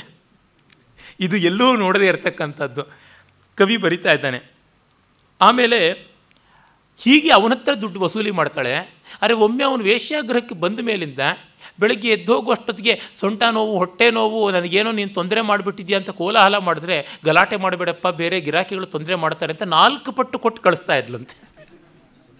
ಅಂದರೆ ಎರಡೂ ಕಡೆಯ ಎಂಡ್ಸನ್ನು ಎಷ್ಟು ಚೆನ್ನಾಗಿ ಕವಿ ಹೇಳ್ತಾನೆ. ನಿನ್ನ ಹೆಸರಲ್ಲಿ ಇನ್ಯಾವನೋ ಬಂದುಬಿಟ್ಟು ಹೋಗಿದ್ದ, ನಿನ್ನ ಹತ್ರ ನಿನ್ನ ಫ್ರೆಂಡ್ ಅವನು ಬೆಂಗಾಳಿ ಮತ್ತೊಬ್ಬ ವಿದ್ಯಾರ್ಥಿ, ನೀನು ಅವನ ದುಡ್ಡು ಕೊಡು ಅಂತ ಕೇಳಿ ಇವಳು ಕಿತ್ಕೊಂಡ್ರೆ ಅದನ್ನು ಜಿದ್ದಿಟ್ಕೊಂಡು ಮರುದಿವಸ ಬೆಳಗ್ಗೆ ನಿನ್ನಿಂದಾಗ ತನಗೆ ತೊಂದರೆ ಆಯಿತು ಅಂತ ಹೇಳಿಬಿಟ್ಟಿದ್ರು, ನಿನ್ನ ಮನೇಲಿ ಊಟ ಮಾಡಿದ್ರಿಂದ, ಮದ್ಯಪಾನ ಮಾಡಿದ್ರಿಂದ ಅಂಥೇಳಿ ನಾನಾ ವಿಧವಾದ ರೋಗಗಳಿಗೆ ಚಿಕಿತ್ಸೆ ಅಂತ ಕಿತ್ಕೊಳ್ತಾನೆ. ಯಸ್ಯೋಪಸ್ಪೃಶತಃ ಶೌಚೇ ಪರ್ಯಾಪ್ತ ನಾಭವನ್ ನದಿ ಸಯೇವ ಭುಂಕ್ತೆ ವೇಶ್ಯಾಭಿ ಉತ್ಸೃಷ್ಟಂ ಮಧುಭೋಜನಂ. ನದಿ ತೀರಕ್ಕೆ ಬಂದರೆ ಇಡೀ ನದಿನೇ ಖಾಲಿ ಮಾಡೋ ಥರ ಸ್ನಾನ ಮಾಡ್ತಾನೆ, ಬಾಯಿ ಮುಕ್ಕಳಿಸ್ತಾನೆ, ಮುಖ ತೊಳಿತಾನೆ, ಮಡಿ ಮಡಿ ಅಂತಾನೆ. ಇಂಥವನು ವೇಶ್ಯರ ಮನೆಯಲ್ಲಿ ಅವರ ಎಂಜಲ ಮದ್ಯವನ್ನು ಹಾಯಾಗಿ ಕುಡಿತಾನೆ ಅಂತ. ಶೀತಕಾಲೇ ಶಿರಶಾಟಿ ವೇಶ್ಯ ವೇಶ್ಮಸು ದೈಶಿಕ ಹಸನ್ ಕಾಲಮುಖ ಶುಕ್ಲದಶನೋ ವಾನರಾಯತೆ. ಇನ್ನು ಚಳಿಗಾಲದಲ್ಲಂತೂ ವೇಶ್ಯಾಗ್ರಹದಿಂದ ಆಚೆಗೆ ಬರೋದೇನೇ ಇಲ್ಲ. ಆಪಾದ ಮಸ್ತಕ ಬಟ್ಟೆ ಸುತ್ತಕೊಂಡ್ಬಿಟ್ಟು ಕಪ್ಪು ಮುಖದಲ್ಲಿ ಬಿಳಿ ಹಲ್ಲುಗಳನ್ನು ಪ್ರಕಾಶ ಮಾಡ್ತಾ ಮಂಗನಿಗಿಂತ ಮಂಗನಾಗೆ ಆಡ್ತಾನೆ, ವಾನರಾಯತೆ ಅಂತ ಅನ್ನುವ ಮಾತನ್ನು ಹೇಳ್ತಾನೆ. ರಂಢಾಂ ಪರವಧೂಂ ವಾಪಿ ಯತ್ನಾದನ್ವೇಷ್ಟುಮಿಚ್ಛತಿ ಪಿತುರ್ನಾಮ್ನ ಪರಿಚಯಂ ಸಕರೋತಿ ಗೃಹೇ ಗೃಹೆ. ವೇಶ್ಯರು ಖರ್ಚಿನ ಬಾಬತು ಅಂತ ಅನಿಸಿದ್ರೆ ಯಾರಾದರೂ ವಿಧವೆಯರಿದ್ದಾರಾ ಅಂತ ಹುಡುಕ್ತಾನೆ, ಅವರು ಸಿಗದೇ ಇದ್ದರೆ ಯಾರಾದರೂ ಆಂಟಿಗಳಿದ್ದಾರಾ ಅಂತ ನೋಡ್ತಾನೆ. ಪರವಧೂಂ ಯಾತಿ ಯತ್ನಾದನ್ವೇಷ್ಟುಮಿಚ್ಛತಿ, ಹುಡುಕೋದಿಕ್ಕೆ ನೋಡ್ತಾನೆ.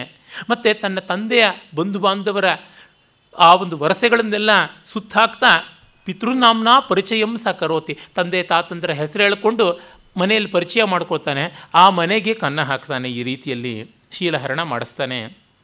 ಚಂಚತ್ ಕರ್ಣ ಸುವರ್ಣಾಂಕ ಸ್ಥೂಲ ತ್ರಿಗುಣ ಬಾಲಕಿ ಪ್ರಭಾತೆ ಧನದಾಕಾರ ತೂರ್ಣಂ ನಿರ್ಯಾತಿ ದೈಶಿಕ. ಕಿವಿಗೆ ಓಲಾಡ್ತಾ ಇರ್ತಕ್ಕಂಥ ಕುಂಡಲಗಳು ಫಳಫಳ ಅಂತ ಹೊಳಿತಾ ಇರ್ತದೆ. ಮತ್ತು ದಪ್ಪ ದಪ್ಪಗಿರ್ತಕ್ಕಂತಹ ಹಲವು ಎಳೆಗಳಿರುವ ಹಾರವನ್ನು, ಸುವರ್ಣ ಹಾರವನ್ನು ಹಾಕಿಕೊಂಡು ಬೆಳ್ಳಂ ಬೆಳಗ್ಗೆ ಇನ್ನೊಬ್ಬ ಕುಬೇರ ಅನ್ನುವಂತೆ ಅವನು ಹೊರಡ್ತಾನೆ. ಹಸಂತಿ ಕಿಂಭಣಂತೀತಿ ಮುಗ್ಧೋಕ್ತಿಯ ಪರಯೋಷಿತಃ ವಿಶ್ವಾಸ್ಯ ಸೇವತೆ ಧೂರ್ತಃ ಸತ್ರ ಭೋಜನ ವರ್ಣನೈ. ಬೇರೆ ಹೆಂಗಸರ ಹತ್ರ ನಗ್ನಗ್ತಾ ಲಲ್ಲೆಗೆರಿತಾ ಮಾತಾಡಿಕೊಂಡು ತನ್ನ ಹಾಸ್ಟೆಲ್ನ ಭೋಜನದ ಸುಖ ಏನು ದುಃಖ ಏನು ಅನ್ನುವ ವಿಷಯಗಳನ್ನು ಹೇಳಿಕೊಂಡು ಮೆಲ್ಲಗಿ ವಿಶ್ವಾಸವನ್ನು ಸಂಪಾದಿಸ್ಕೊಳ್ತಾನೆ ಅಂತಾನೆ. ಸಪಿಶಾಚ ಯುವಾಭಾತಿ ದಿನಾಂತೆ ದ್ಯೂತನಿರ್ಜಿತಃ ನಗ್ನೋ ಭಗ್ನಮುಖಃ ಪಂಸುಲಿಪ್ತ ಸತ್ರ ಸತ್ರಪ ಸತ್ರಪಃ.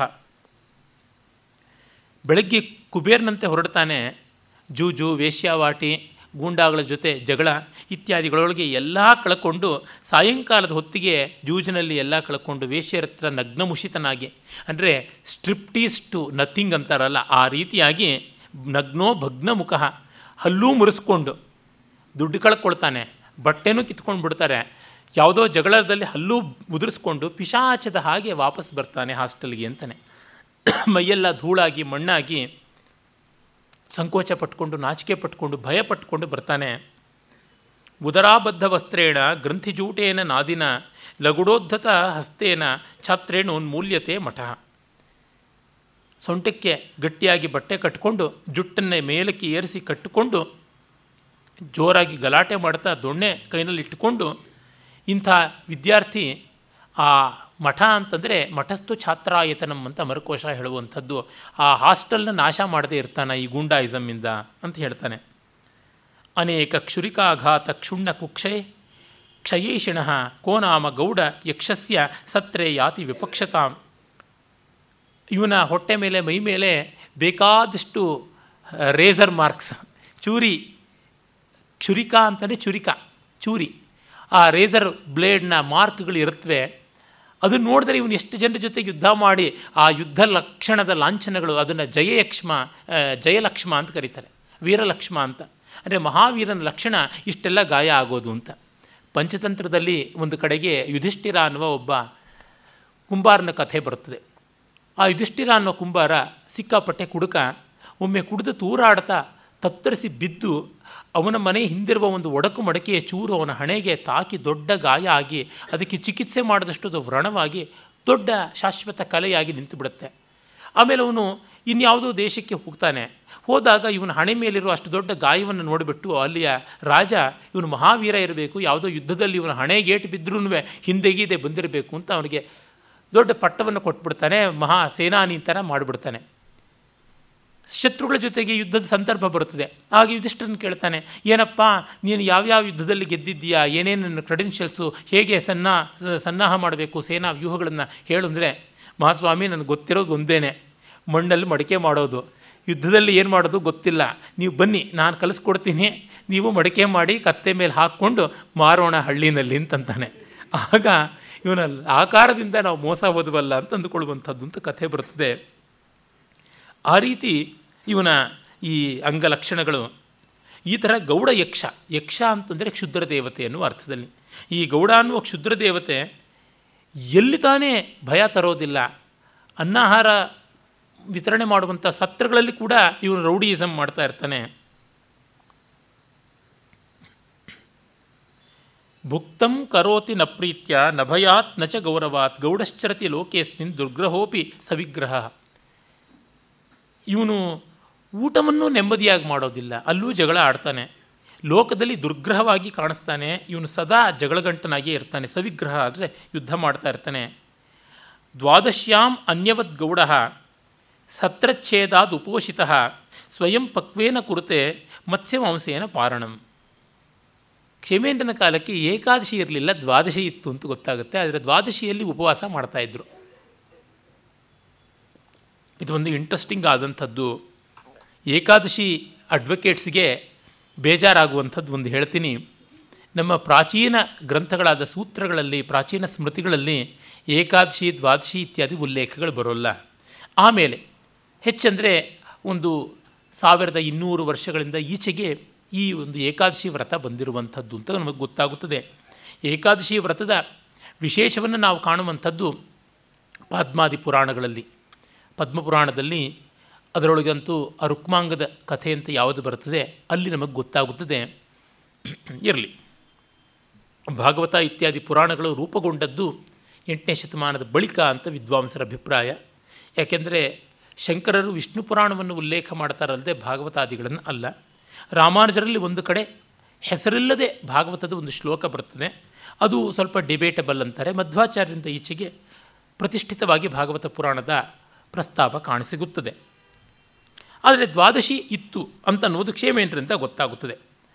ಅವನು ಅಲ್ಲಿ ಅನ್ನಸತ್ರಕ್ಕೆ ಅಂದು ರಜಾ ಕೊಟ್ಟುಬಿಟ್ಟಿರೋದ್ರಿಂದ ಸತ್ರಚ್ಛೇದ ಸತ್ರಚ್ಛೇದ ಅಂತಂದರೆ ಅದು ಮುಚ್ಚಿರ್ತಾರೆ, ಆ ಕಾರಣದಿಂದ ಉಪೋಷಿತ ಉಪವಾಸ ಮಾಡ್ತಾ ಇದ್ದ. ಆಮೇಲೆ ಹಸಿವು ತಡಿಲಾರದೆ ತಾನೇ ಮೀನನ್ನು ಬೇಯಿಸಿಕೊಂಡು ಮುಗಿಸ್ತಾ ಇದ್ದ. ಮತ್ಸ್ಯ ಮಾಂಸೇನ ಪಾರಣಂ ಕುರುತೆ ಸ್ಮ. ನಾಪಿತಶ್ಚರ್ಮಕಾರೋ ವಾ ಧೀವರ ಸೈನಿಕೋಪಿವ ಸೌನಿಕೋಪಿವ ಸ್ವದೇಶೇ ದೈಶಿಕೋ ನೂನಂ ಸಂಧ್ಯಾಪಾಠಂ ನವೇತಿಯತ್. ಇವನಿಗೆ ಸಂಧ್ಯಾವಂದನೆಯ ಪಾಠ ಗೊತ್ತಿಲ್ಲದೆ ಇದ್ದರೂ ಎಲ್ಲಿ ಒಳ್ಳೆ ಕ್ಷೌರಿಕರು ಸಿಗ್ತಾರೆ, ಎಲ್ಲಿ ಒಳ್ಳೆ ಚರ್ಮಕಾರರು ಸಿಗ್ತಾರೆ, ಎಲ್ಲಿ ಒಳ್ಳೆ ಬೆಸ್ತರು ಮೀನು ಮಾರೋದಕ್ಕೆ ಸಿಗ್ತಾರೆ, ಎಲ್ಲಿ ಒಳ್ಳೆ ಮಾಂಸದ ಅಂಗಡಿ ಇದೆ ಅದು ಮಾತ್ರ ಗೊತ್ತಿರ್ತಾ ಇತ್ತು ಅಂತ. ನನ್ನ ಗೆಳೆಯರು ವಿದೇಶದಲ್ಲಿ ವ್ಯಾಸಂಗ ಮಾಡೋದಕ್ಕೆ ಅಂತ ಹೊರಟಾಗ ಅವರುಗಳು ಪುಸ್ತಕ ತೆಗೆದುಕೊಂಡು ಹೋಗೋದಕ್ಕಿಂತ ಚಟ್ನಿ ಪುಡಿ, ಗೊಜ್ಜು, ಉಪ್ಪಿನಕಾಯಿ ತೊಗೊಂಡು ಹೋದರು. ಪಾಪ ಏನು ಮೂರ್ತಿರಾಯರಿಗೆ ಅವರ ಆತ್ಮೀಯರು ಹೇಳಿದ್ರಂತೆ, ನೀವೊಂದೆರಡು ಕೋಟು ಶರಾಯಿ ಕಡಿಮೆ ತೊಗೊಂಡು ಹೋಗಿ, ಆದರೆ ಚಟ್ನಿ ಪುಡಿ ಉಪ್ಪಿನಕಾಯಿ ಮಾತ್ರ ಬಿಡಬೇಡಿ ಅಂತಂದಿದ್ರಂತೆ. ಪರದೇಶದಲ್ಲಿ ಕಷ್ಟ, ಇವನು ಹಾಗೆ ಮಾಡ್ತಾ ಇದ್ದ, ಎಲ್ಲಿ ಯಾರಿರ್ತಾರೆ ಅಂತ. ಆ ಕಾಲದಲ್ಲಿ ಕ್ಷೌರಿಕ ಈ ಹೊತ್ತಿನ ಕಾಸ್ಮೆಟಿಕ್ಸ್ನ ತಂತ್ರಗಳನ್ನೆಲ್ಲ ತಿಳಿದವನಾಗಿರ್ತಾ ಇದ್ದ. ಉಗುರನ್ನ ಕತ್ತರಿಸೋದ್ರಿಂದ ಮೊದಲುಗೊಂಡು ಅಂಗ ಸಂವಹನ, ಅಂಗಮರ್ದನ, ಬಾಡಿ ಮಸಾಜ್ ಇತ್ಯಾದಿನೆಲ್ಲ ಮಾಡ್ತಾ ಇದ್ದ ಅಂತ ಗೊತ್ತಾಗುತ್ತದೆ. ಹಾಗಾಗಿ ಇವೆಲ್ಲ ಇದ್ದದ್ದು. ಈಗ ಶ್ಯಾಂಪೂ ಅನ್ನುವ ಶಬ್ದ ಬಂದದ್ದು ಚಂಪನ, ಚಂಪು ಅನ್ನುವಂಥದ್ರಿಂದ. ಚಂಪನ ಅಂತಂದರೆ ಅಂಗಮರ್ದನ ಮಾಡುವುದು, ಚೆಲುವನ್ನು ಮಾಡುವಂಥದ್ದು ಅನ್ನುವಂಥ ಅರ್ಥ ಉಂಟು. ಹಾಗೆ ನಮಗೆ ಗೊತ್ತಾಗುತ್ತದೆ ಈ ಥರದ ಒಂದು ಬಾಡಿ ಕೇರೆಲ್ಲ ನಮ್ಮಲ್ಲಿಂದ ಬೇರೆ ದೇಶಗಳಿಗೆ ನಿರ್ಯಾತವಾಯಿತು ಅಂತ ಗೊತ್ತಾಗುತ್ತದೆ. ಆಮೇಲೆ ಹೇಳ್ತಾನೆ, ವೇಶ್ಯಾಸಕ್ತೋ ದ್ಯೂತಕರ ಚಾಕ್ರಿಕಃ ಪ್ರಾಯಕೃತ್ಸದ ಕುಕ್ಷಿಭೇದಿ ಮಠವನೇ ಛಾತ್ರ ಪಂಚತಪ ಮುನಿ. ಇವನು ಪಂಚವಿಧವಾಗಿ ತಪಸ್ಸು ಮಾಡುವ ಮುನಿಯೇ ಆಗಿಬಿಡ್ತಾನೆ ವಿದ್ಯಾರ್ಥಿ ಮಂದಿರದಲ್ಲಿ, ಮಠದಲ್ಲಿ ಅಂತ. ಮಠ ಅನ್ನುವಂಥ ಕಾಡಿನಲ್ಲಿ ತಪಸ್ವಿ ಆಗಿದ್ದು ಬಿಡ್ತಾನೆ. ಹೇಗೆ ಅಂದರೆ, ವೇಶ್ಯಾಸಕ್ತ ಅದು ಒಂದು ತಪಸ್ಸು, ದ್ಯೂತಕರಹ ಜೂಜಾಡ್ತಾನೆ ಅದೊಂದು ತಪಸ್ಸು, ಚಾಕ್ರಿಕ ಅಂತ. ಚಾಕ್ರಿಕ ಅಂತಂದರೆ ಒಂದು ವಾಹನದಲ್ಲಿ ಸದಾ ಸುತ್ತಾ ಇರ್ತಕ್ಕಂಥವನು ಅಂತ. ಈಗ ಟೂ ವೀಲರು, ಫೋರ್ ವೀಲರು ಇಟ್ಟುಕೊಂಡು ವಿದ್ಯಾರ್ಥಿಗಳು ಸುತ್ತಾರಲ್ಲ, ಆ ರೀತಿಯಾಗಿ. ಮತ್ತು ಪ್ರಾಯಕೃತ್ ಯುವ, ಯೂತ್ ಅಂತ ಸದಾ ತೋರ್ಪಡಿಸಿಕೊಳ್ಳುವಂತೆ ಏನು ಬೇಕೋ ಅದನ್ನೆಲ್ಲ ಮಾಡ್ತಾ ಇರ್ತಾನೆ. ಕುಕ್ಷಿ ಭೇದಿ, ಹೊಟ್ಟೆ ಬಿರಿವಂಗಿ ತಿಂತಾ ಇರ್ತಾನೆ. ಹೀಗೆ ಈ ಐದು ತಪಸ್ಸುಗಳನ್ನು ಮಾಡೋದ್ರೊಳಗೆ ಅವನ ವಿದ್ಯಾರ್ಥಿ ದಶೆ ಮುಗಿದು ಹೋಗ್ಬಿಡುತ್ತೆ ಅಂತಾನೆ. ಮತ್ತು ಇವನು ಪಂಚಮಾಶ್ರಮಿ ಎನ್ನುವ ಮಾತನ್ನು ಹೇಳ್ತಾನೆ.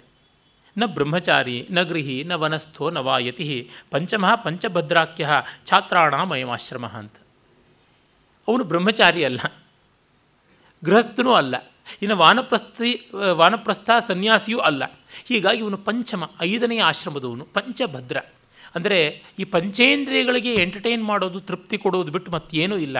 ಆ ರೀತಿಯಾಗಿ ನೋಡಿಕೊಂಡಿರ್ತಕ್ಕಂಥ ಪಂಚಮಾಶ್ರಮದ ಪರಮಾಚಾರ್ಯನಾಗಿದ್ದಾನೆ ಅಂತಲೂ ಮಾತನ್ನು ಹೇಳ್ತಾನೆ.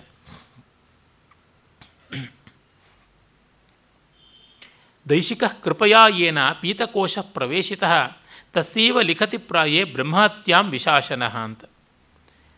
ಇವನು ಯಾವುದಾದ್ರೂ ಒಬ್ಬ ಪುಸ್ತಕವನ್ನು ಚೆನ್ನಾಗಿ ಓದಿದ್ದಾನೆ, ಅದನ್ನು ವ್ಯಾಸಂಗ ಮಾಡಿದ್ದಾನೆ ಅಂತಂದರೆ ಇವನಿಗೆಷ್ಟು ವಿಷ ಕುಡಿಯುವಷ್ಟು ಸಂಕಟ ಆಗಿಬಿಡುತ್ತೆ ಅಂತಂದರೆ ಅವನ ಮೇಲೆ ಬ್ರಹ್ಮಹತ್ಯೆಯನ್ನು ಆರೋಪ ಮಾಡೋದಕ್ಕೂ ಹಿಂಜರಿಯೋದಿಲ್ಲ ಅಂತ. ಇವನು ಕ್ಲಾಸ್ಮೇಟ್ಸ್ ಬಗ್ಗೆ ಅಷ್ಟು ಅಸೂಯೆ ಇಟ್ಕೊಳ್ತಾನೆ ಅಂತ.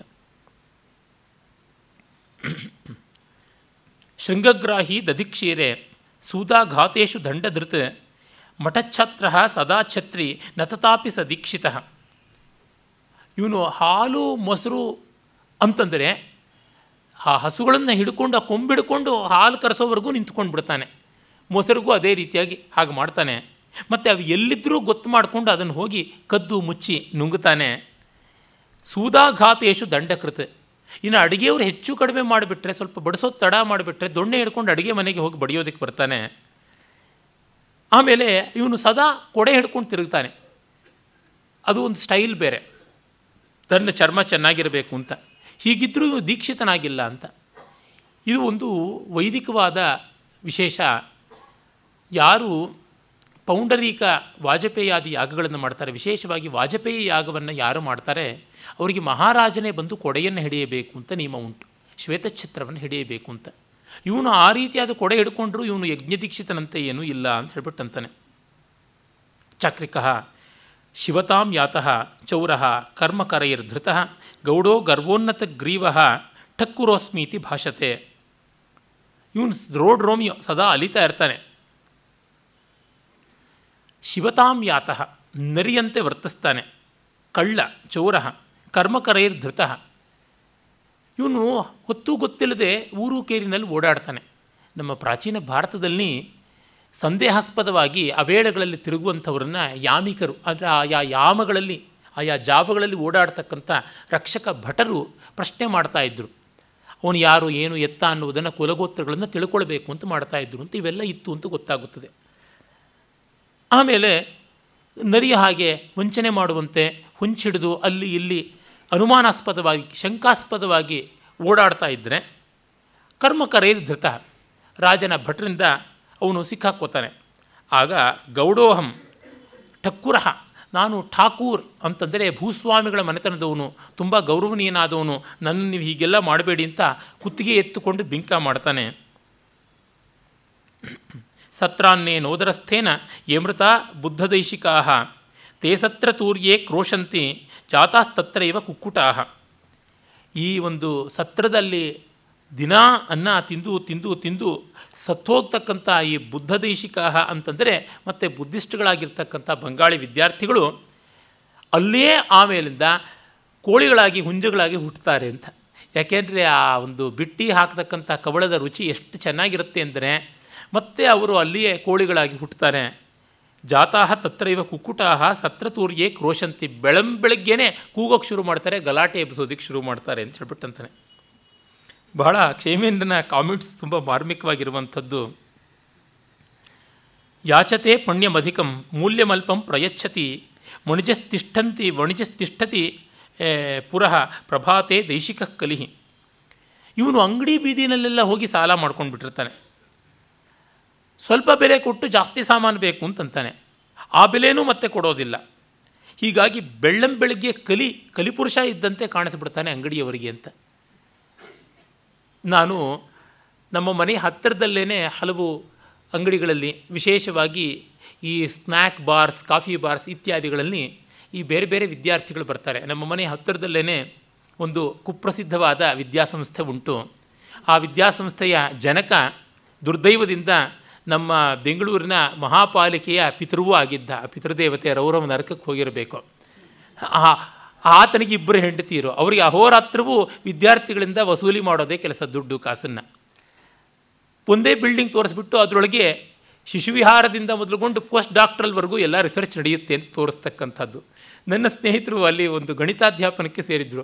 ಒಂದು ದಿವಸ ಅವರು ಕ್ಲಾಸಿಗೆ ಹೋಗ್ಬಿಟ್ಟಿದ್ರು, ನೋಡ್ತಾರೆ ಎಲ್ಲ ಕಡೆಯೂ ಸ್ಕೆಲಿಟನ್ಗಳು ನೇತಾಡ್ತವೆ. ಇವ್ರಿಗೆ ಹೆದರಿಕೆ ಆಗ್ಬಿಡ್ತು, ಏನು ಮಾಟ ಗೀಟ ಮಾಡ್ತಾ ಇದ್ದಾರೆ ಅಂತ. ನೋಡಿದ್ರೆ ನರ್ಸಿಂಗ್ ಟ್ರೈನಿಂಗ್ ಸೆಂಟರ್ ಆಗಿ ಅದು ಪರಿವರ್ತಿತವಾಗಿದೆ. ಆ ದಿವಸದ ಮಟ್ಟಿಗೆ ಯಾಕೋ ಲೋಕಲ್ ಇನ್ಸ್ಪೆಕ್ಷನ್ ಕಮಿಟಿಯೋ ಯಾವುದೋ ಬರುತ್ತದೆ ಅಂತ.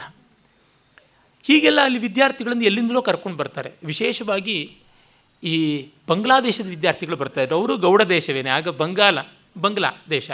ಆ ವಿದ್ಯಾರ್ಥಿಗಳನ್ನು ಪಾಪ ಇವರೇ ಹಾಸ್ಟೆಲ್ ಇಟ್ಕೊಂಡು ಮಾಡ್ತಾಯಿದ್ರು. ನನ್ನ ಸ್ನೇಹಿತರು ಭಾಳ ಚೆನ್ನಾಗಿ ಹೇಳ್ತಾಯಿದ್ರು, ಈ ಇವರಿಗೆ ಇನ್ನೂ ಉದರ ರೋಗಗಳು ಬಂದು ಸಾಯದೇ ಇರೋದು ಆಶ್ಚರ್ಯ, ಪಾರ್ಥೇನಿಯಂನಲ್ಲೇ ಅಡುಗೆ ಮಾಡ್ತಕ್ಕಂಥದ್ದು ಆ ಹಾಸ್ಟೆಲ್ನಲ್ಲಿ.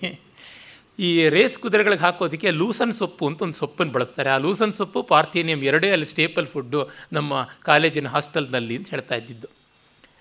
ಹಾಗಾಗಿ ವಿದ್ಯಾರ್ಥಿಗಳು ಪಾಪ ಆ ಸ್ನ್ಯಾಕ್ ಬಾರ್ಸು ಕಾಫಿ ಬಾರ್ಗಳನ್ನು ಮನೆ ಹತ್ತಿರ ಇರೋದು ಅಲ್ಲೆಲ್ಲ ಸಿಕ್ಕಾಪಟ್ಟೆ ಸಾಲ ಮಾಡಿಕೊಂಡಿದ್ರು ಹೊಟ್ಟೆಗೆ.